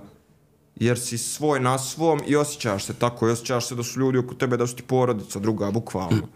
I to je baš rijetkost. To je baš rijetkost i to je, kaže, mi smo duže malo radili dok nismo postali vidljivi, ali smo zato temelje napravili, znaš, ono... Potkovali ih na To i što sam naučio i u, Zaiz, i u Zaizija i Rebija, pošto su oni imaju i svoju historiju i u muzici i, i sa ljudima i u poslu i uh, naučiš da gledaš stvari iz pravog ugla i da gledaš, gledaš što vi kažu igru, nije to, nego gledaš iz pravi, iz pravog ugla gledaš kako se šta radi, posao, brate, kako s ljudima, naš, jer ti nema to, dođe ti klijent da kupi pjesmu ili nešto, nebitno da radite, nešto skupa, kakih tu sve, odma, odma imaš, čim sam došao, odma sam imao praksu, ne da mi neko priča nešto samo, nego aha, dođe pa da vidimo, aj ti malo pusti to što si radio pa da vidimo kako će ljudi da reaguju, šta će ko da ti kaže, možemo se mi zaluđiva do sutra, ovo je super, ovo, i džaba onda na kraju skontaš, 30 ljudi ti kaže ova pjesma ti je to, ti je to i ti izbaciš što se ništa ne desi, niko ništa razumiješ i nema, nema pravila. I onda u tome jest ljepota, ne znaš, ne znaš šta, šta da očekuješ. Mm, a za nešto što nikad ne bi rekao da će da bude išta od toga, to se najviše svima svidi. I onda sad milion nekih stvari, tako ima. Ja odlutam uvijek ovako kad pričam. uh, 30. februar, uh, onda prođi sa mnom Bosnom, Šećeru, pa prije toga 15, pa pjesma s klincom, klincem, uh, i još mnogobrojni, mnogobrojni hitova i, i svega što si snimao i ono... Mm, kako, kako gledaš na sve to danas? Kad vidiš da pjesma Šećeru je bila ono balkanska ekspanzija, ono, reakcija milijun pozitivnih, onda sada nedavno prođi sa mnom Bosnom, ono, toliko su tebe i, i Amnu ljudi nahvalili što predstavljate jednu državu u super smislu kroz pjesmu koja je ono, e, na moderan način, brzo napravljena, ali prilagođena da, da jednostavno je slušljiva i da jednostavno, što mi danas ono kažemo, vozi. Da, Znaš, e, kako gledaš na sve te uspjehe? Ono, to su neki baš trofeji ono, koji okačiš na zid i ponosi se s njima. Bar ja kad mi je lijepo to sve, ali ja ljudima ne mogu da objasnim da ja pjesmu kad okačim na YouTube da ja sam zaboravio na tu pjesmu. Meni to, znaš, ono, treba rad dalje, treba novo nešto, treba, znaš, prije sam, kažem, dok nisu izašle sve te pjesme, i Šećeru, i Bosna, prate, ja dođu, dođu ljudi u studio, neki, nebitno su drugari, jesu, jel, jesu uh, klijenti, jel nemam pojma, ja sad, e, slušaj, sad ovo i onda pustim projed sa onom Bostom i svi se sjebu u komentarš. Pustim šećeru, svi se sjebu. Ja sad nemam ništa pust nešto za da će svi baš da se sjebu i da će da je toliko, razumiješ. To su momenti koji ti se dese, jer ti nikad ne znaš šta napraviti. Ja da. sjedem, brate, za program i krenem nešto sad u kojem će smjeru to da ode. Proći sa mnom Bosnom, brate, nastalo. Da, to je sve Amna, brate, ja, ono, kontaš, Amna, Amna nam pravi da jedemo, ono, uh, uh, rižu i piletninu neku, nemam pojma. I ja rekao, aj sad da ja Amni napravim pjesmu. Jer tad smo trebali nešto kao da radimo za neki projekat, za neki film i kao ajde kad dođe taj scenarista da, da ovaj, mu pustimo i da svako od naših izvođača, jer je Amna bila s nama u 3 PM kao izvođač, i Amna i Marina, ovaj, i brate, krenem da pravim, neko, a, odmah te kao ajde malo te turske neke orientalne, znaš, ono, šargije, ovo, ono, to od toga je krenulo i šta ćemo da radimo, ajde nešto, ajde nešto za Bosnu, brate, da napravimo. I krenemo, ajde reko kucaj tamo na, na, na, na Google, brate, sevdalinke, idemo redom da tražimo, čitamo tekstove sevdalinki, šta bi moglo. I samo se to ispoklapalo da se poveže sevdah i, i, i, i gas, brate, ono. Ništa specijalno, ništa mi ne znamo, ništa nismo rekli.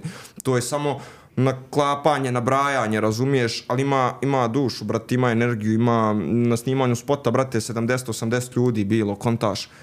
Niko, nije jedan problem izbio čitav dan, svima je bilo dobro, svi su, a pazi, su ljudi koji se, ne znaju se svi, razumiješ, jedni su statisti, ovi, oni, došlo je baš bruku ljudi, i pjesma, koliko, je, jer, koliko, koliko ih je pjesma pokretala sve čitav dan.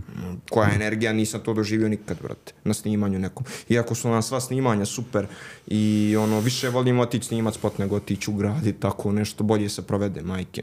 da, ono, ali, kao to. Ali to je baš, baš, baš, i kažem, od početka ta, trebalo je to ranije da izađe, to to dvije godine stoji pjesma. Da, koji šećer isto što se rekao. Pa koji šećer, koji pa valjda treba da odstoje, brate, te neke pjesme dok Kao vino, naš sve nađe svoj put i mi smo imali Amna i ja i da se posvađamo brate 10 puta oko pjesme, oko svega, kontaš. I jednostavno onda skontaš da nije, nije ni ta pjesma, nismo ni nas dvoje, to je veće i od mene i od nje i od svega to nešto što, što brate je već odlučeno, možda razumiješ kad će to, šta će da se desi s tim, a samo ja to ne znam, ono. I ima nešto i konstantno ti daje te znakove da ima nešto, jer, brate, e, što oko jedne pjesme da se dešava, ne znam, ili o neki gluposti bilo, razumiješ, i dobrih stvari i loših. Baš je ono, ne Podijeljeno, zna da. Naš. Da. I onda je bilo malo i trip, jebi ga, ja ono sa puškom u spotu, brate, kontaš, ono jer i to mi je bila faza u djetinjstvu, da sam skupljio puške pištolje posle zvučnika. to mi je, to mi je bilo, to mi je, javo, ovaj, tad sam već bio malo, tad, tad sam imao jedno 5-6 godina. I, i brate, i, i onaj, nemam pojma, kontaš, noć prije izbacivanja spota, gledamo ja i drugar u studiju, brate, s Karlo, i gledamo ja, rekao, brate, usruo sam se, kontaš, treba sutra izaći ovo, šta ti znaš, brate, spominješ Bosnu, spominješ još ovaj, brate, uh, ko je radio cover, uh, dečko iz, produkcije, nemam pojma, i radio cover za pjesmu kao plakat, kao najavu, i piše prođi sa mnom Bosnom i ovako ono ovo slovo Ljiljan, brate. I govoru, brate, sklanjajte ovo, šta vam je, razumiješ? Nego neko nije znao naš stavio to, brate, ono kao fora, brate. Ne znaju ljudi, pogotovo tamo, razumiješ? Nemaju oni pojma šta se tu dešava, ko, šta, kako. I onda ono naš, dovoljno je samo po sebi bilo eksplicitno već. I sa tim puškama, i sa tim tekstom, i Da. sa, i sa... I hvala Bogu, brate, niko ništa nije rekao, brate. Ništa da, da, da, da je bila ekspanzija sad će. Sad će, sad će, sad, će. čekamo kao. Šalim se. Ovaj, baš je, baš je prošlo mnogo bolje nego što iko očekivo. A ja sam znao, mislim, odmah da će da bude, razumiješ, jer mora da izazove to reakciju, kako da ne izazove. I Javna, brate, pobjedila u IDJ show, imala hype jak, brate, potreflo se baš tad, snimili smo, Spojili ono, ono- peca i maki, kakav su spot napravili, ono, razumiješ, i IDJ produkcija iza svega što su stali, brate, i oni vjerovali u projekat, ono, baš je, baš je Poklopilo ispalo- se sve karte. Sve se poklopilo, to, to, baš sam osjetio prvi put kako je kad se sve poklopi. Gdje ti više ni ne utičeš, niti se tebe šta pita tu, jer to će se desiti. Da. Tako Jel da, vjeruješ ono- u sudbinu i, i, i sve što sudbina nosi? Pa vjerujem, šta znam više, ono, vjerujem u Boga. Misliš da je sve u životu što se se događa odredno? ukazao. u Međugorju? To mi je mama rekla, jebi ga, vjerujem. Onaj, a ne, ono, smatraš da se u životu sve što se događa, događa s razlogom i sudbinski Pa i, jest. i u pravom momentu. Jes, ne sad nije kao vjerujem i sad se zaluđujem, nije, nego vjerujem, brate, što normalno da vjerujem u nešto, brate, ono, da, da ima nešto što ti je određeno i da to, šta znam, Treba tako da bude. To je Emir, Emir rekao jednom, kaže, je, u životu, kaže, imaš sto puteva, kaže, 99 su pogrešni, a ona jedan ti je sudbina.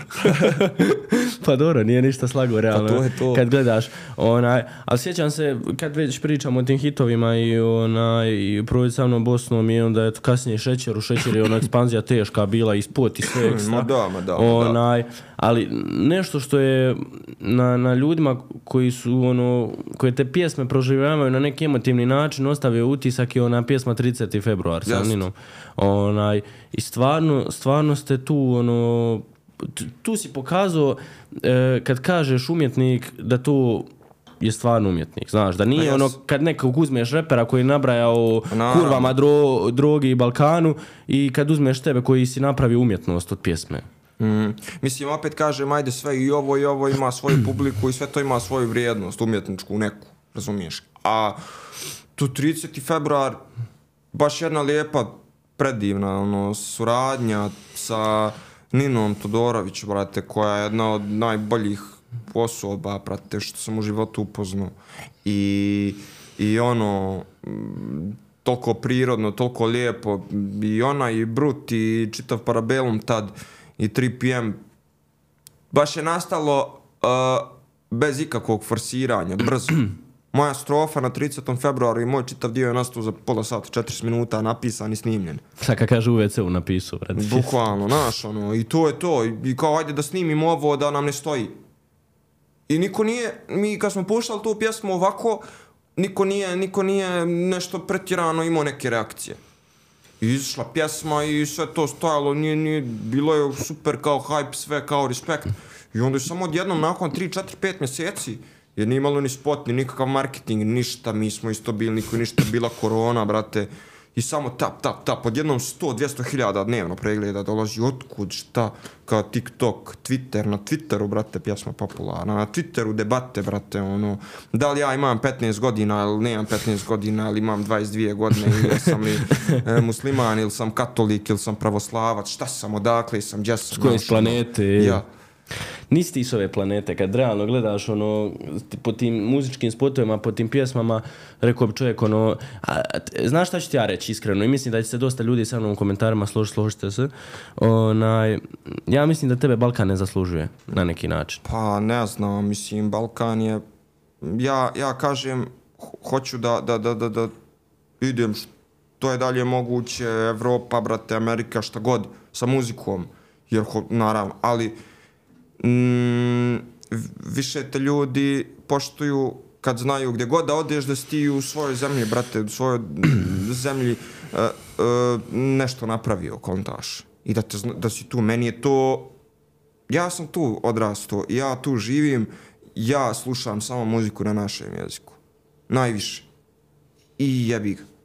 Tako da, mm, ne bi ništa sad pričao o nekim planovima za budućnost, nemam pojma ko zna. A bili voli otići internacionalno, realno? Normalno da bi volio. Ono, normalno, to mi Ostavi kažem, to jes- kreni na engleski, šta, ili možda... Um, pa ne mora to, ali ti možeš da budeš producent, brate, za bilo koga, na bilo kojem jeziku. Ti ako radiš instrumental, ako radiš šta hoćeš. Ne moram ja biti izvođač, ali ja kao, kao koliko imaš naših producenata, brate sa Balkana, ima Young Dza, ima Mali Jimmy i ne znam ko, ima, ima brate ljudi, ra, Dza, brate, radio za Cardi B, brate, pjesmu, ono, 500 miliona pregleda, razumiješ?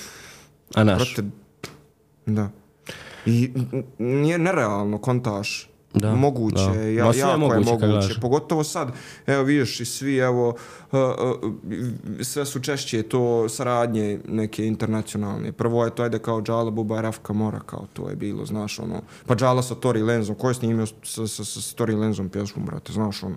Da. Kako god, šta god, brate, respekt jebote, to je baš ono... Da, treba to snimiti, da. Znaš, pogotovo to on sigurno sebi za dušu radio, jer on voli Tori Lenza, brate, kontaš. Da. I, i što, što, što govori i meni i bilo kome da to nije nerealno, brati, da, da je to, kako bude vrijeme prolazilo, će sve biti lakše da se to, samo da se ne zarati. A s kim bi volio u onaj uradit internacionalni duet? Ovako imaš neku želju, neku osobu, e, izvođača koja je tebi ono za dušu da bi volio da odradiš? Pa nemam pojma, brate. Baš ne znam. Ali sa bilo kim, brate. Volim dosta ovu af afro, brate, muziku. To mi je dosta dobro. Ono, Wizkid, brate, nemam pojma. I, i, i, i ta ekipa, brate. Ne znam, ja niti slušam puno, niti nit sad znam, čujem naš muziku, ko muziku u pozadini negdje, brate. I nije da se više vežem za izvođače ili za bilo šta, za njihovu priču, za ovo, za ono, kontaš. Tako da ne znam, ali volio bi sa bilo kim, brate, ko, ko no, sa svima. I sa svima i ni sa kim. Kad bud, ako bude i kad bude Pa postala mogućnost onaj um, Eurovizije i predstavljanja, bili volio biti jedan od, odnosno bili volio biti predstavnik nemam Eurovizije pojma, bi, zemlje. brate, bi volio, pogotovo što mislim da bi mogao za to baš dosta nešto dobro da uradim, ali, ali ovaj, ne patim od tog, nemam pojma, ne znam nikako Ali dobro, to je jedan iskorak u karijeri koji ono naravno, velik. Naravno, to s kim god je tamo da sam pričao, svi su u fazonu, a vama mlađima je to kao dobro, to bi bilo kao dobro, ali sad ja ne znam ni kako to funkcioniše i to je isto vjerojatno vezano i za politiku i ne bi se nešto u to dalo. Ma da, kažem samo radiš svoj posao, brate, samo radim nešto što se ljudima sviđa i ako se poklop, poklopiš s njima, dogovoriš, sve super i sve mi je drago, svaka saradnja mi je draga. Znaš Sa šta- bilo kim, jer ja nisam mogao da očekujem ko će meni da se javi. Da. Brate, ono, razumiješ, ne, ne, ne, ne- znam ja sve te ljude, ali ja to ne slušavam svaki dan i ne znam, i kontaš, i, i onda tek, tek kad ti se neko javi i kad je, kad postoji neka potencijalna prilika za saradnju, onda tek malo izučiš, vidiš, poslušaš šta taj neko radi, šta bi moglo, kako bi moglo.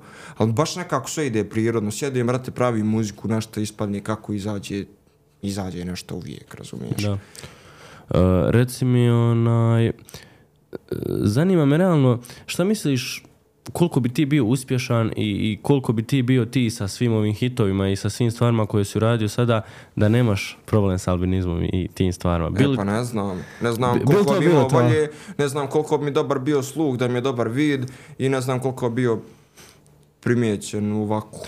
Jel ti drago sad realno što se Normalno ističeš da na mi je drago, način? brate, volio bi još više da se ističe.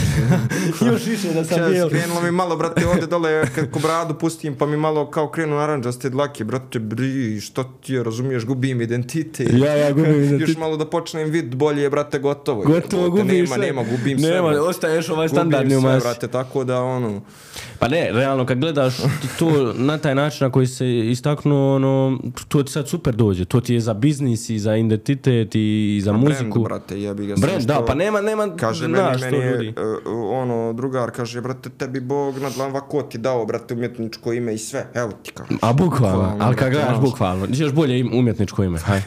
ćeš bolje umjetničko ime sa, po, poklopljeno sa fizičkim izgledom još uz to si talentiran, ono, ali stvarno ja gledam na to nekako kao ono, kad se to potrefi stvarno, ono, ko ne iskoristi, onda je stvarno budala. Pa.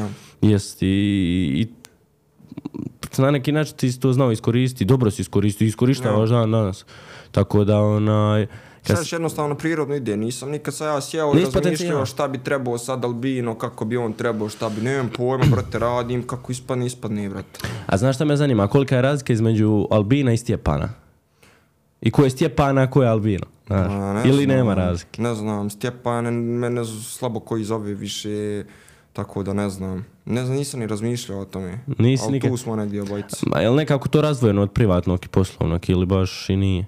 Mm, pa i nije, jer svi ljudi s kojima, ra- ne svi s kojima radim, ali ljudi s kojima najviše i radim u studiju su mi najbliži ljudi i prijatelji i sve.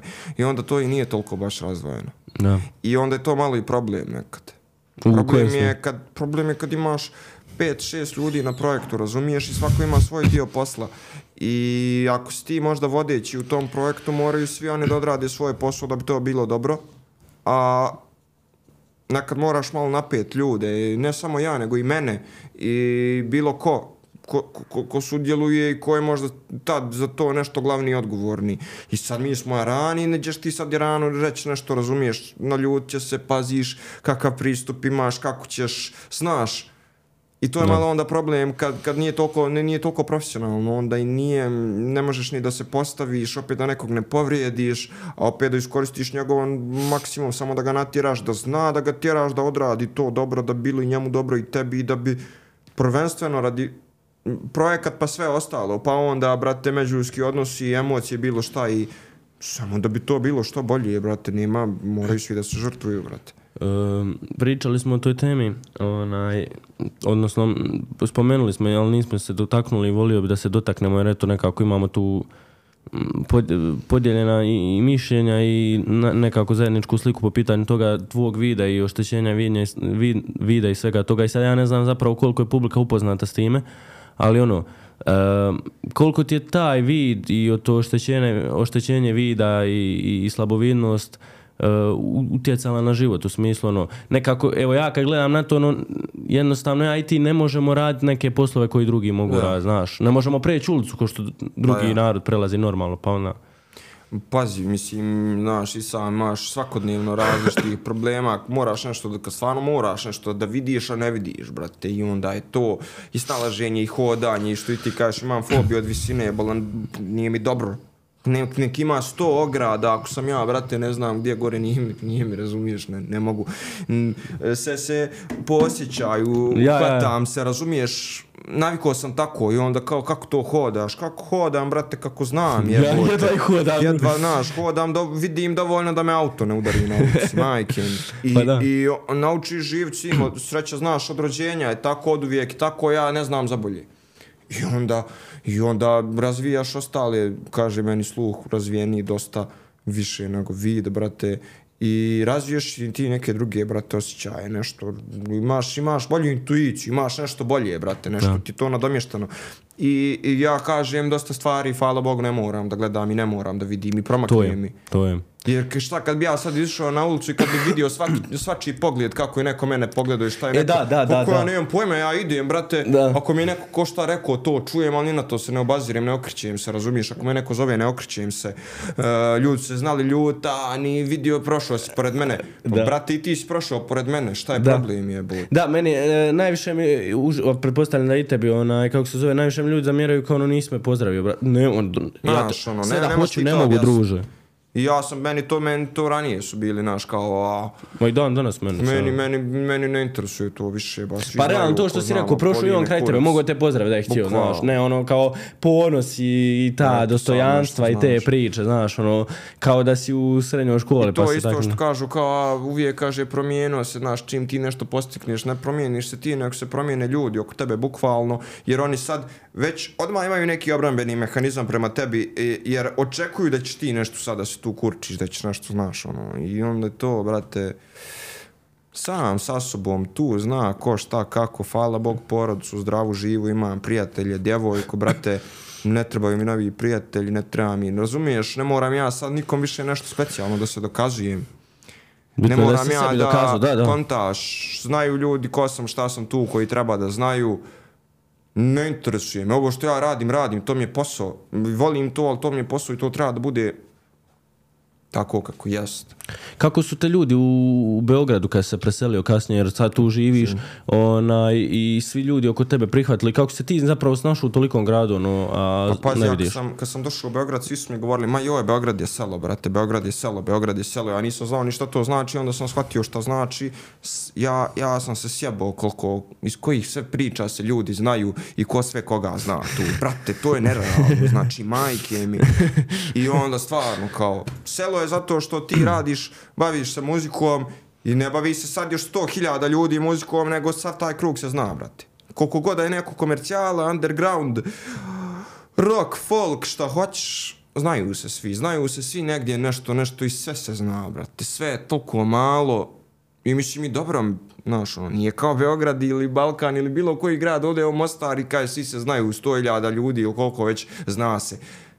Znaju se neki koji treba da se znaju, valjda, ne znaš, i kome se putevi susreću, ne znaš, ti sad tamo iz one zgrade nekoga možda, znaš, ono, Da, da, da, to je. tako da ne znam, Beograd super, super, mm, ja imam isto samo pozitivna neka iskustva sa ljudima s kojima sam u kontaktu i s kojima, znaš, ono, meni je jako čudno sad kad, sret, kad upoznam neko ko je debil, ko, ko, ko nije dobar čovjek, ko je, ko je, ko je brate, ono, mm, neki prevarant ili pokušaj nečega tako i onda ti je čudno mi, majke mi je čudno jer ja, meni i dan i tjedan i mjesec ispunjen, brate, i, i od kafe do, do posla, do, do, do, do kući, brate, kad odem, svi me, brate, ljudi vole, ja njih volim, sve je super, razumiješ, svi, svi, e, imam, brate, poštovanje, oni imaju poštovanje, ljubav, sve, brate, kontaš, i svi napreduju, svi rastu, kontaš, svi rade nešto korisno.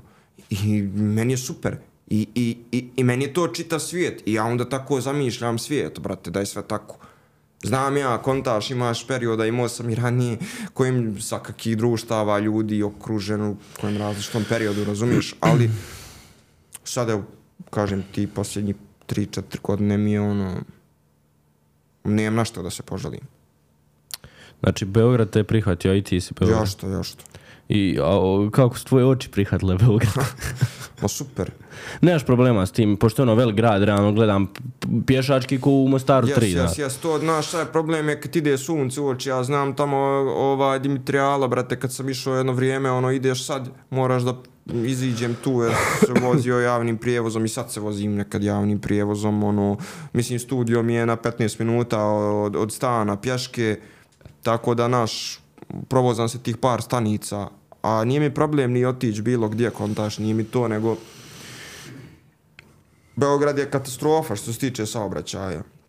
Što se tiče ja e, ne mogu da vozim kola, brate, i E, to mi se na taksi, brate, svaki dan 30-40 eura, razumiješ, u oba smjera, da, da idem tamo, da idem vamo, I, znaš, ono, a sad da te vozi me nekad neki jaran, meni glupo, ga pitam svaki dan da me neko negdje vozi, što bi neko mene vozio, I razumiješ? koliko je to nezgodno zbog očiju što ne možeš položiti i što si onda ovisan od drugima da te Pa, vozaju? i, m- mislim da i, i nezgodno je, ajde, ali kao kad vidim tamo, da tamo moram da vozim auto svaki dan, bolje da ne vozim. Da, bolje ono, da ne vozim, parking ne postoji, nema, naš, ono, ljudi, divljaci, bolan, ono, mislim, previše ljudi, previše svega je, bot. Da, da. Niko da. svi nervozni, normalno da Trube su nervozni, udaraju. normalno da su nervozni, brate, i, i ja bio nervozan da, da, da vozim auto, brate. Ne možeš ni sa onim smartom, ja mislim, se parkirati. E, ba je to možda može negdje da se uglaviš, brate, ali ono, znaš, baš je...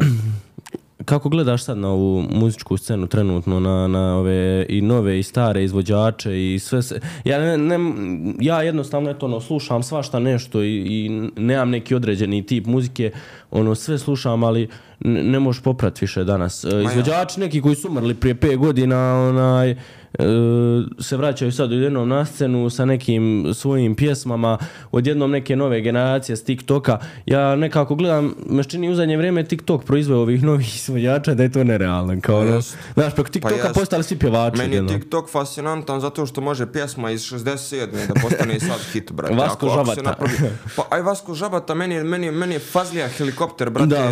ono pojam, kako je, brate, Fazlija, brate, i- viral, svjetski, brate, David Guetta, Kim Kardashian se snimaju isto. Kontaš ti to, brate, meni to, ja gledam, meni drago ko da je moje, brate.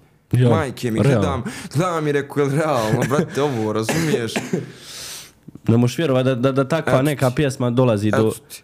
A ne, imaš i ono, e, svih tih žanrova izvođača. Ja, ja znam toliko loših izvođača koji su danas nešto na, na sceni zato što ih je TikTok Više proizveo. loših, brate, nego dobrih, ono. Jel ubija ih ta komercijala, jede ih, ha? Nije problem komercijala, problem, problem, je, problem je samo... Mm, a nedostatak, brate, kreativnost, ja to i razumijem, nisu dovoljno kreativni, brate, da oni sad naprave ne znam šta. Da, danas Jer je meni to ništa nije dobro, ista, kontaš. Meni to okej, mene ništa rijetko koja pjesma da kažem. Ja sam spustio dosta kriterije, majke. Razumiješ? Više, više u fazonu, ne ide, ne ide, ajde, ono, na, na silu ti se nešto svidi, brate. Ja, ja, ja. Ovaj, dosta loših, brate, izvođača koji su baš popularni. Svaka čast, ja kažem, za, za rad, za marketing, za e, socijalne mreže, za priču koju ste napričali ljudima, šta ste naizmišljali, brate, da ste ne znam šta kontaš i da su vam ljudi povjerovali. Svaka čast, brate, znaš, kad neko hakuje sistem, brate, i ono, napravili su pare, napravili su imena, kakva imena, ako su ti samo brojke, razumiješ, i, okej. Okay okej, treba, treba za 10 godina imaš dijete, pa malo vidjeti dijete šta si radio, razumiješ, i to... Nemam pojma, ali, ali hajde kao svako svoje, razumiješ? podrža- I, i, i ja, ja sam za to, ja, ja poštujem svako ko je nešto radi, ko je nešto napravio, brate, i svaka čast svima, majke mi. Ali nešto ima što jo, meni se da, sviđa da. i ne sviđa mi se. Ima svak svoj ukus nekako. Podržaješ li ove, kako to da nazovem, a da ne uvrijedim nikoga, YouTube pjevače? Pa podržavam, brate. Jel ti to na neki Neće, način loše? se sad nešto istripovali, ja, šta će youtuber, pjevač, pa neće vama niko vaše uzeti, bolan, ima dovoljno mjesta, brate, za svakoga. Misliš? Neće, pa sto posto. Jer neće taj e, youtuber će odraditi, evo, evo, brate, Čoda, brate, dečko bio je kod nas, razumiješ, u studiju, ja sam uradio neki beat, brate, snimao je kod nas pjesmu, sve super, i Ogi, Ogi, prijatelj moj, isto, Da. brate, dobar, o, mu je pisao tekst, mi nama bilo, mi smo uživali dok smo radili, razumiješ, Čoda, bra, eto recimo, Čoda, on se pripremio, brate, dobro odradio, odrpo to. Koja je ova zadnja pjesma, jel? Ma ja ovo, Robin, brate. ja, Robin. I ona prije te, ono za svjetsko prvenstvo, ja se sjebao kad sam čuo koliko je dobro, brate. Dobro je, bote. Naš, dobro je, brate. Neće on sad ići i da bude samo muzičar. On ima neki projekat, jedno, dvije pjesme godišnje, brate. Šta će tebe on raditi? Šta, šta, šta ti misliš da će to tebe da ošteti i što to vas remeti, kontaš, bilo koga nek radi, ko šta hoće, brate. Kontaš.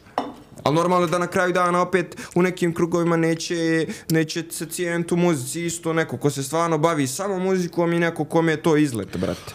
Znaš šta me zanima? Zanima me tvoje mišljenje u onome periodu kad je Baka Prase krenuo sa pjesmama. I ono, ja znam dosta izvođača koji su ono, u jednom trenutku čak i uspaničili da bi im on mogao zauzeti mjesto. Jer one, ono, evo ne znam, Ne može on zauzeti mjesto pevačima, ni, nikom je, brate.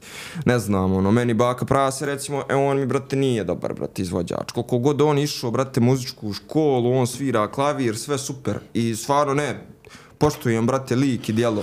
I sve što on drugo radi, ali meni one pjesme što je on pravio, brate, i što radi, njegov, to mi baš mi nije, razumiješ? Ova ono. Tokio, Ali jesi slušao? Tokio mi kida, razumiješ? Tokio mi je dobra pjesma, brate, i to mi dobro zvuči. Da. Dobro, tu se ja, ja mislim čak Ali da se dobro, najviše ali znaš, iscimo. ono, on, on, on pravi, brate, sadržaj, zna on što to radi, razumiješ? Ja, ne ja. radi on to da bi ja sad Ja. pričao i da mene neko pitao je šta misliš ti o Baki Prasi, to je od njegove muzici, kontaš. da. Tako da, ono, svaka čast, brate, ono... Napravio je komercijalu na neki način i ono, dobro je odradio. Ma, normalno. Tako da onaj, sve, kad poklopiš i sumiraš utiske, onaj, može, može proći. Realno, kad gledaš ti danas, kakvi sve muzike, muzike imaš i šta Ma, se sve normalno. Onaj, to je čak i ci- Meni odlično. Baka onaj. Prasi, Tokio, brate, kida pjesma. Odlično. I spot i sve to, malo su ono iskopirali ovo Minu Vrbaški, brate, ali dobro. Ne znam, nije ni- veze. nisam ispratio, nisam nije, ispratio. Nije ni važno, razumiješ, meni sad mi palo na pamet. Ali, ali, znaš, ono, dobro je, okej je, brate.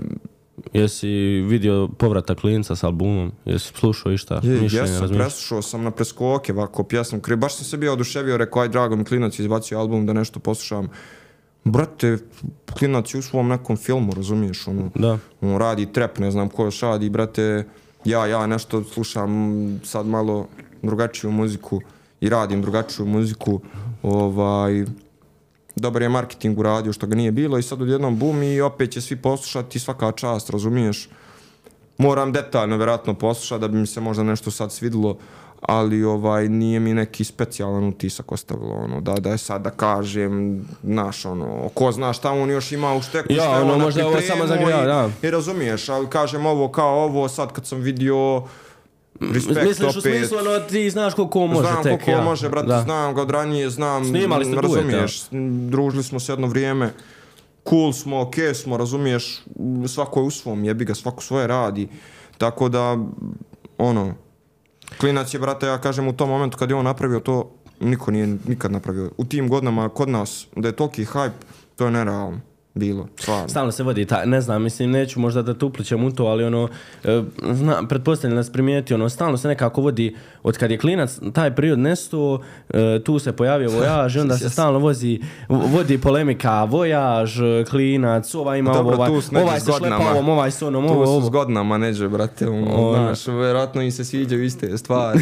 ono, i slušaju jedan drugog, brate, i drkaju kurac, ono, ne znam, brate, nemam pojma, šalim se, ovaj, m, ono, respekt jednom i drugom za, ono, uspjehe i šta god, kako god, kad te dovede do tog da moraš kažeš, e, respekt za, za, za, za uspjeh i za preglede, svaka čast, razumiješ? Ne odaje Albino svakome respekt. Svaka čast, brate, ono, E, reci mi, sad su ti izašle ove dvije pjesme, kako si zadovoljan prolaskom, kako si zadovoljan onaj, reakcijama ljudi. Super, ja ću ti reći svoje mišljenje da mi on, da su mi oni spotovi i da mi ono sve što ti snimaš baš ovo u vrijeme i, i vidi se koliko napreduješ i vidi se koliko su spotovi nekako ono van vremenski, znaš. Ma, ne, ne, vanvremenski, ne viđaš ti to, spotovi, ne viđaš ti to ono, svaki dan. znaš, pa Jer ja. ja sam navikao na spotove, ono dođu, ne znam, u, neki, u neku halu, studio, stave Lamborghinija i ono to oko njega to, se pa vrte, ja, pa ja, pa ja, ne mislim super, sve to okej, nego ono, ko mene je problem, što ajde ja sam drugačiji, muzika je drugačija, moj pristup je drugačiji, onda mu ne može ni spot da bude, brate, obični neki kontaš, mora, mora onda rebi, brate, pogotovo što ja ne znam da se krećem, nešto specijalno, ne znam, brate, sjedi tu i onda, onda oko mene sve pravi, brate, u 3D-u, ovo, ono, Jebi ga, iziskuje tako i potrebno je vremena, znam da, da, da, da, da bi... I neprospavane noći, a, i- smrtnici, brate, to shvatili šta se tu dešava, ovaj, ali, ali jebi ga, jebi ga, baš je potrebno vremena, potrebno vrijeme najviše za, za, da bi... Da bi, da bi to došlo na izražajan, do izražaja na pravi način, koliko može i koliko treba. Koliko je, od, koliko je danas zahvalno, odnosno nezahvalno rad muziku na Balkanu? Po tvom ovako nekom... Ma, nikad bolje, ja mislim da nikad nije bilo bolje da se baviš muziku. Toliko ima, brate, svega, toliko možeš, toliko opcija, toliko... Ima naravno sad i drugi, to sad su drugi problemi, zato što pogotovo zbog toga što toliko, toliko svega ima, toliko je teže pojedincu da sad jer previše izlazi toga, previše, ali opet je sve isto, kontar, svi isto rade, brate. Nemaš ništa da uđu trending inde jednu za drugom pjesmu, vidit ćeš da je svaka ta pjesma ista kao i prethodna od tog izvođača i da je ista kao i ova dole, ovaj, ova na prvom i ona na devetom, tu su neđe, znaš, ono, nije to sad neka razlika, samo je razlika u tome ko kakav marketing radi, koga je usralo, ono, da mu se potreflo, poklopilo i svaka čast, znaš. Više se ljudi vežu za, za jer koja naj, najviše publike ima na, na, na internetu, djeca, brate, i to je sve super.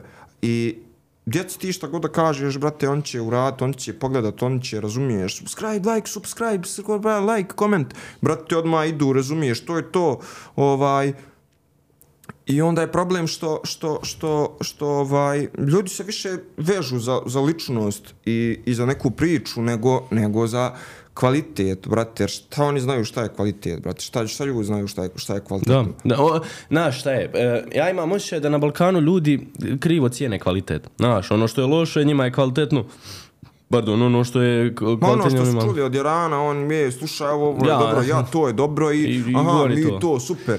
I Jel ti- čao, brate, nema, to tako ide, onda lančano, op, op, op, op, op, op, op, i, i još, znaš, Znaš šta je, šta me zanima, jel ti krivo što postoji nekolicina ljudi koja ne zna za tebe, u smislu, ono, pjeva tvoje hitove, uh, kad idu kroz, kad ide negdje, ono, s autom, puštaju se, u opisu, su, u opisu si ti kao producent i onda ono, kao, Ne znam, ko je Albino, kao sam znaš, ja. ko je Albino? Meni to vrh. Ja sam to doživio od, od još prvih nekih početaka kad sam radio za neke ljude i da stojim na njihovom koncertu, ja sam, ih, ja sam im radio muziku, niko ne zna ko sam ja. Ali A ti samo to, samo to što sam ja uradio i što ljudi to slušaju, što je to dobro. Da, da, da meni to da do znanja da je to baš dobro i da to stvarno sluša dovoljno. Dovoljno jer e, znam da ja radim nešto dobro. Tako da ima vremena i za mene kad će znati ljudi, e, to, naš, ono, Doće- ja doće imam prostora i vremena, hvala Bogu, da, da imam svog prostora da mogu da, da funkcionišem normalno, brate, svaki dan. I da, i da radim na sebi i dalje i imam još vremena da vidim u kojem smjeru ću ja da odem. Neki je možda naš njih prebrzo su dobili sve i onda je problem, to je pritisak, to je opterećenje, brate, kad ti imaš 17-18 godina i da, da, da, da, da pop, pop, hype, brate.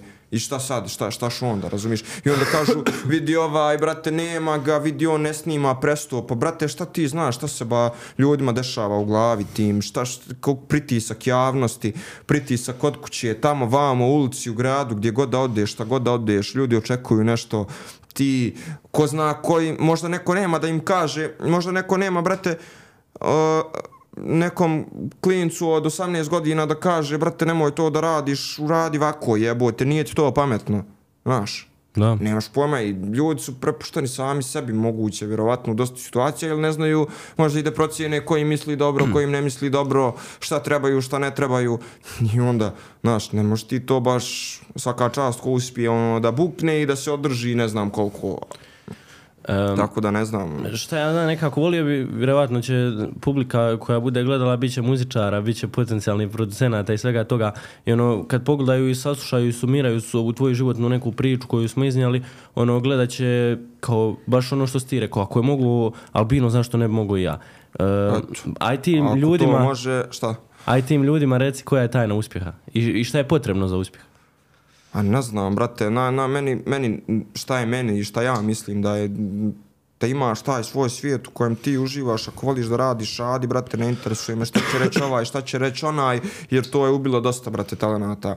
I da ti razmišljaš uopšte o tome. E sad, kako će ko sebi da to sam sebi objasni i, i, i napravi uslove za to ja ne znam, jer ni, ni, nismo svi isti, ne razmišljamo svi isto, nemamo svi iste uh, iste Prior- brate, prioritete, i, da. Znaš, ono, jebi ga.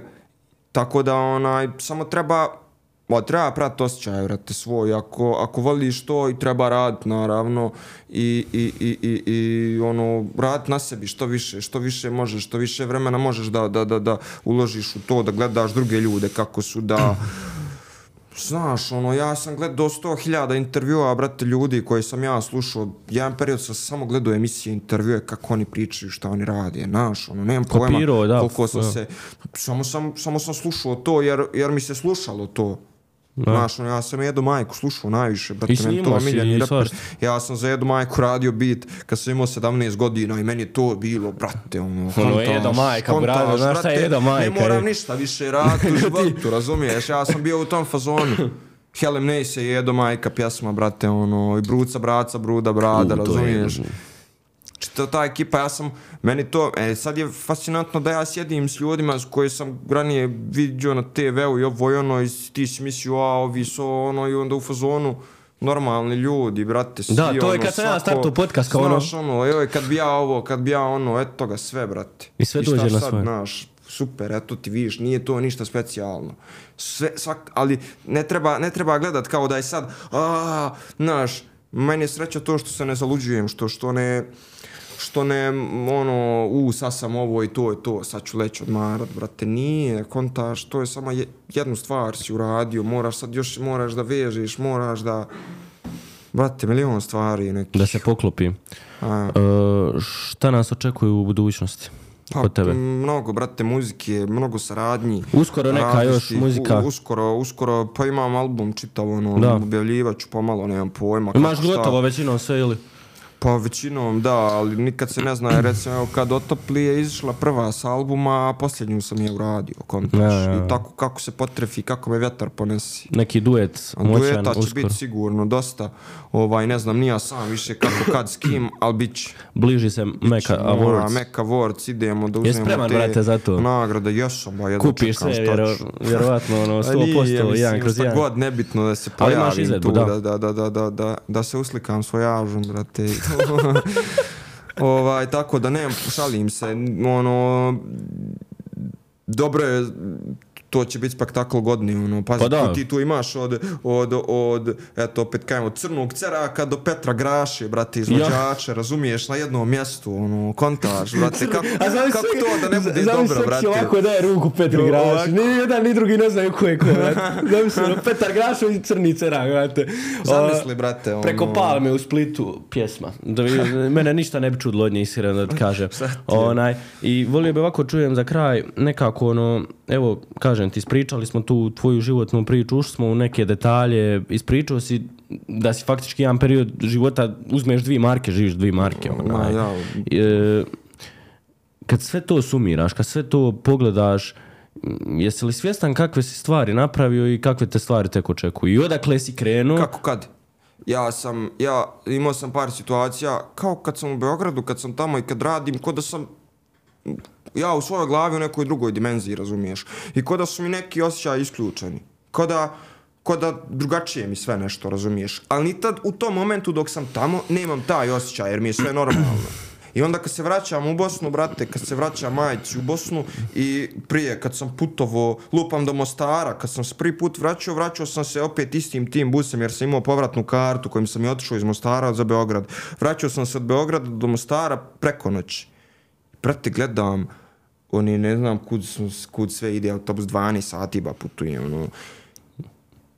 I meni vako sve mi flashbackovi, sve kako putujem, sve mi tek mi dodiru, brate, reku, šta sam ja, gdje sam ja bio, koga sam ja sve upoznao, šta sam ja sve radio, gdje sam sve spavao, brate, bilo je momenata, hodam cijelu noć, jer nemam gdje spavat, hodam po ulici, brate, kontaš, s nekim nađem, nek, naš, nisi sam kao, ali, brate, opet, I taj neko ne zna da ti nemaš gdje spavat, razumiješ, tu noć. Nije sad bilo da sam beskućnik, brate, ali Pa ono, ti teško kontaš. padalo to da nemaš prespavat Nije, negdje? nije, što mi teško pada, brate, bit će sutra nešto drugo, ispašće nešto, desit će se nešto, razumiješ, ja se uvijek tim vodim, jebi ga, ono, znaš. Nisu ti znači teški ti momenti ono Nema kad kaki, gledaš. pa nije, nije, zato što znaš da te nešto čeka, brate, da znaš da zbog nečega to radiš, zbog nečeg višeg, brate, i onda nije ti problem, nije ti problem ni, znaš, ono, prevazić neki period malo teži, jebi ga, ono, nije ti sad, znaš, nije stalno tako, nije sad ni da smo, ono, jebi ga, ono, znaš, Da, ali opet kažem, ne znam, uh, baš to što si rekao, sve će doći samo u svoje vrijeme i ko može pretrpiti zapravo. Pa to Tako. jes, kol, koliko izdržiš, koliko, koliko želiš Ali ko izdrži, taj je i zaslužio. Pa Tako, ja. Realno, kad gledaš. I ono. onda, znaš, ono, ja kažem, toliko sam imao situacija nekih gdje sam, gdje, gdje sam bio razočaran, da slabo šta može da me razočara i krenem da radim, može, ne može, ne mora, nema veze, brate, nekome radim nekom pjesmu, njemu se ne svidi, super, meni drago što se nije svidlo, razumiješ, drago mi je što ne kontaš jebot, zato što ću ja uzijet, brate, i napravit ću, i, i, i to se desilo, Znaš, dosta puta jebi ga. Da. Pa nisu ni ljudi krivi, brate, ne, ne, ne, ne znaju svi, ne može svako da prepozna. Sad je već malo drugačije, ja sam tio kao producent i kao autor da dođem u tu poziciju, da ti ponud, znači, ko je neko došao da presluša neke pjesme, hoće nešto da, da, da, da, da izvodi od toga što smo mi napravili. Evo, ti imaš to, to, to, to, Brate, to je tako, znači ja neću ništa specijalno tu da mijenjam, ja neću, brate, da ga drvim, ne znam koliko, tako Da. je kako je, hoćeš, nećeš. Htio sam do toga to da dođem, razumiješ, da, da, da imam povjerenje od ljudi, da znaju ako su došli kod mene da će dopti nešto dobro. Ali isto i ti ljudi, ne vezeš sam to ja, jel to Cobi, jel to, mm, ne znam ko, brate, ko, ko, ko, ko danas radi pjesme, da nije samo zbog imena, nego da oni opet znaju da prepoznaju jel ta pjesma za njih, brate. Koliko je im bilo i dobrih nekih pjesama koje smo radili, ali nisu prošle jer nisu bile za te izvođače. A nekad su izvođači tvrdoglavi, brate. I što će dati neko pare, tebi trebaju pare, ti uzmeš pare i u fazonu, dobro, brate, u jebi, da. razumiješ? Ne, posao je posao, jebi ga, brate, šta? Družba je družba, služba je Ne, služba. sve okej, razumiješ, nije sad ono, ne, nego ono, nekad se ne poklope kockice, jebi. To, da, da, to je. I sad kad gledaš toliko te hitova i toliko te produkcije i svega toga i ono, sjetiš se svog jajca, onog malog, onaj, i onaj, svih tih ljudi tamo i svi, svih tih što se kaže i ono, i podsmehivanja i problema koji su ti pravili, ono, je svjestan da su ti ljudi ostali tamo da si ti otišao 10 levela iznad. Jesam, a i to sam prevazišao i ta razmišljanja. Nisi više u tom nije mi fazonu. to, boli me ba briga, ono, razumiješ, dođem u svoj grad, brate, tu imam je rana, hvala Bogu, to kad se dijaspora skupi, brate, jer svi su nešto rasuti tamo vamo, rekao? ali ima ih koji su još tu, koji se drže, brate, onaj, tako da, meni lijepo, volim se, volim doći, volim, razumiješ, hoću jednog dana, hoću Hoću se vratim tu, da imam tu, brate, studio, razumiješ, u prirodi, da sam tu, nema, brate, niko, nijedan grad na svijetu nema vodopad u centru grada, ono, razumiješ? U centru nema ga ti napravi ovdje na- centru na- na grada, Slapu, brate, ovaj. razumiješ, i to je to. Mislim, sa šalu na stranu, i Mostar, i Ajce, i sve, ali, brate, tu sam rođen, kontaš, meni je to Tako je, to je ta tvoja rodna gruda. to, da. brate, ono, mama, tata mi tu, baba, did, tetke, svi su mi tu, brate, razumiješ? I on, normalno da vratiš se, se ispuniš, brate, novom, lijepom energijom, odmoriš se, kontaš, ono, mm, koliko god da ti umori hodanje, brate, pogotovo Božić, Nova godina, brate, svaki dan si negdje kod nekog nešto, brate, svi su naložili, svi su radili grijanje, razumiješ, svugdje ti je vruće, brate, i ono, Lijepo, lijepo doći, vrat se, vidit malo. Opet nakon nekog momenta, brate, iziđeš na ulicu, vidiš niđe nikoga, nakon 5. januara, brate, depresija, ništa. Njemačka. Ništa nema, brate. Tako da od sad ću samo ljeti dolaziti, ono. A mislim da ti je krivo kad vidiš tako nešto. Pa normalno da mi je krivo, normalno da mi je krivo, brate, ono... A vi šta će, šta će, onda je, znaš, ono, ovi koji su otišli, otišli su zato što su mogli da odu, ovi neki drugi ne mogu, nemaju možda ni uslove da odu. Nemam, nemam pojma, i Gdje to je se vidiš poslije tema. muzike? Kako poslije muzike? Pa jel misliš da ćeš čitav život ostati u muzici, da ćeš od toga... ra- 100%, na neki način čuju biti muziku, sigurno. Da, da. Jer ono, mislim, nemam pojma sad šta će biti za 30 godina. Za 30 godina, ne znam, Albino za u godinu dana. Granda, Kubosanac i, znaš, ono, ja, ja, mentore. ja, ja, ja. Ono, tako da, ono, ne znam. Sve je moguće, sve je ostvarivo. I to si pokazao na tisuću različitih načina i tisuću različitih puteva. I evo, dođemo mi i do kraja i ovoga podcasta. Onaj, iskreno, jako mi je drago što smo ovo izveli, jako mi je drago što si se otvorio ovako.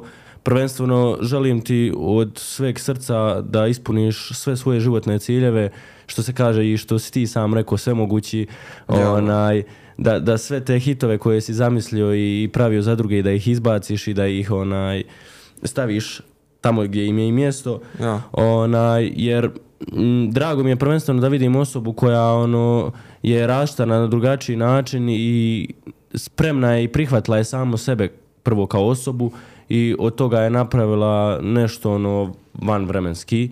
Tako da nadam Da. se da ćeš to raditi do kraja, nadam se da ćeš raditi ono što najbolje znaš, da ćeš uživati u toj muzici i idući put kad dođeš, moj, i ti kad dođeš idući radiš. put u ovaj podcast, Ja. da budeš ono internacionalna zvijezda i da ja mogu reći E, pa ponosan sam što sam snimao sa Albinom podcast kad je bio tek na ovako malim početcima. A gledaj gdje si sad. Ovo nisu početci, nego ono, za internacionalni početci. Ja. Tako da, onaj, hvala ti još jednom na odvojenom vremenu. Ipak, Hvala tebi Znaš, na si pozivu, na, na, na gostoprimstvu, na svemu, ma ni, mislim, niđe veze.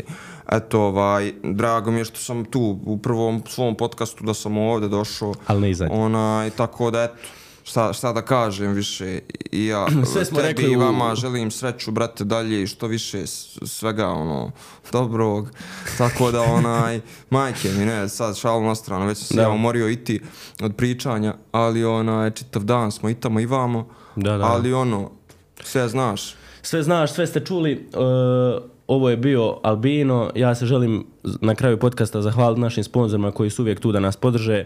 Red Bull koji mene uvijek vrati u život. Evo i Albina, Bogu hvala. Onaj, Hotel Mepas koji uvijek naše goste u- ugosti na najbolji mogući način. Barbershop Sis da ja uvijek budem ošišan, fr, friško ošišan. Do iduće epizode sve najbolje vam želim, lajkajte, šerajte i subscribeujte se na taj kanal, imamo malo subscribera, znači, a koliko nas ljudi gleda. Do iduće epizode, veliki pozdrav i ćao.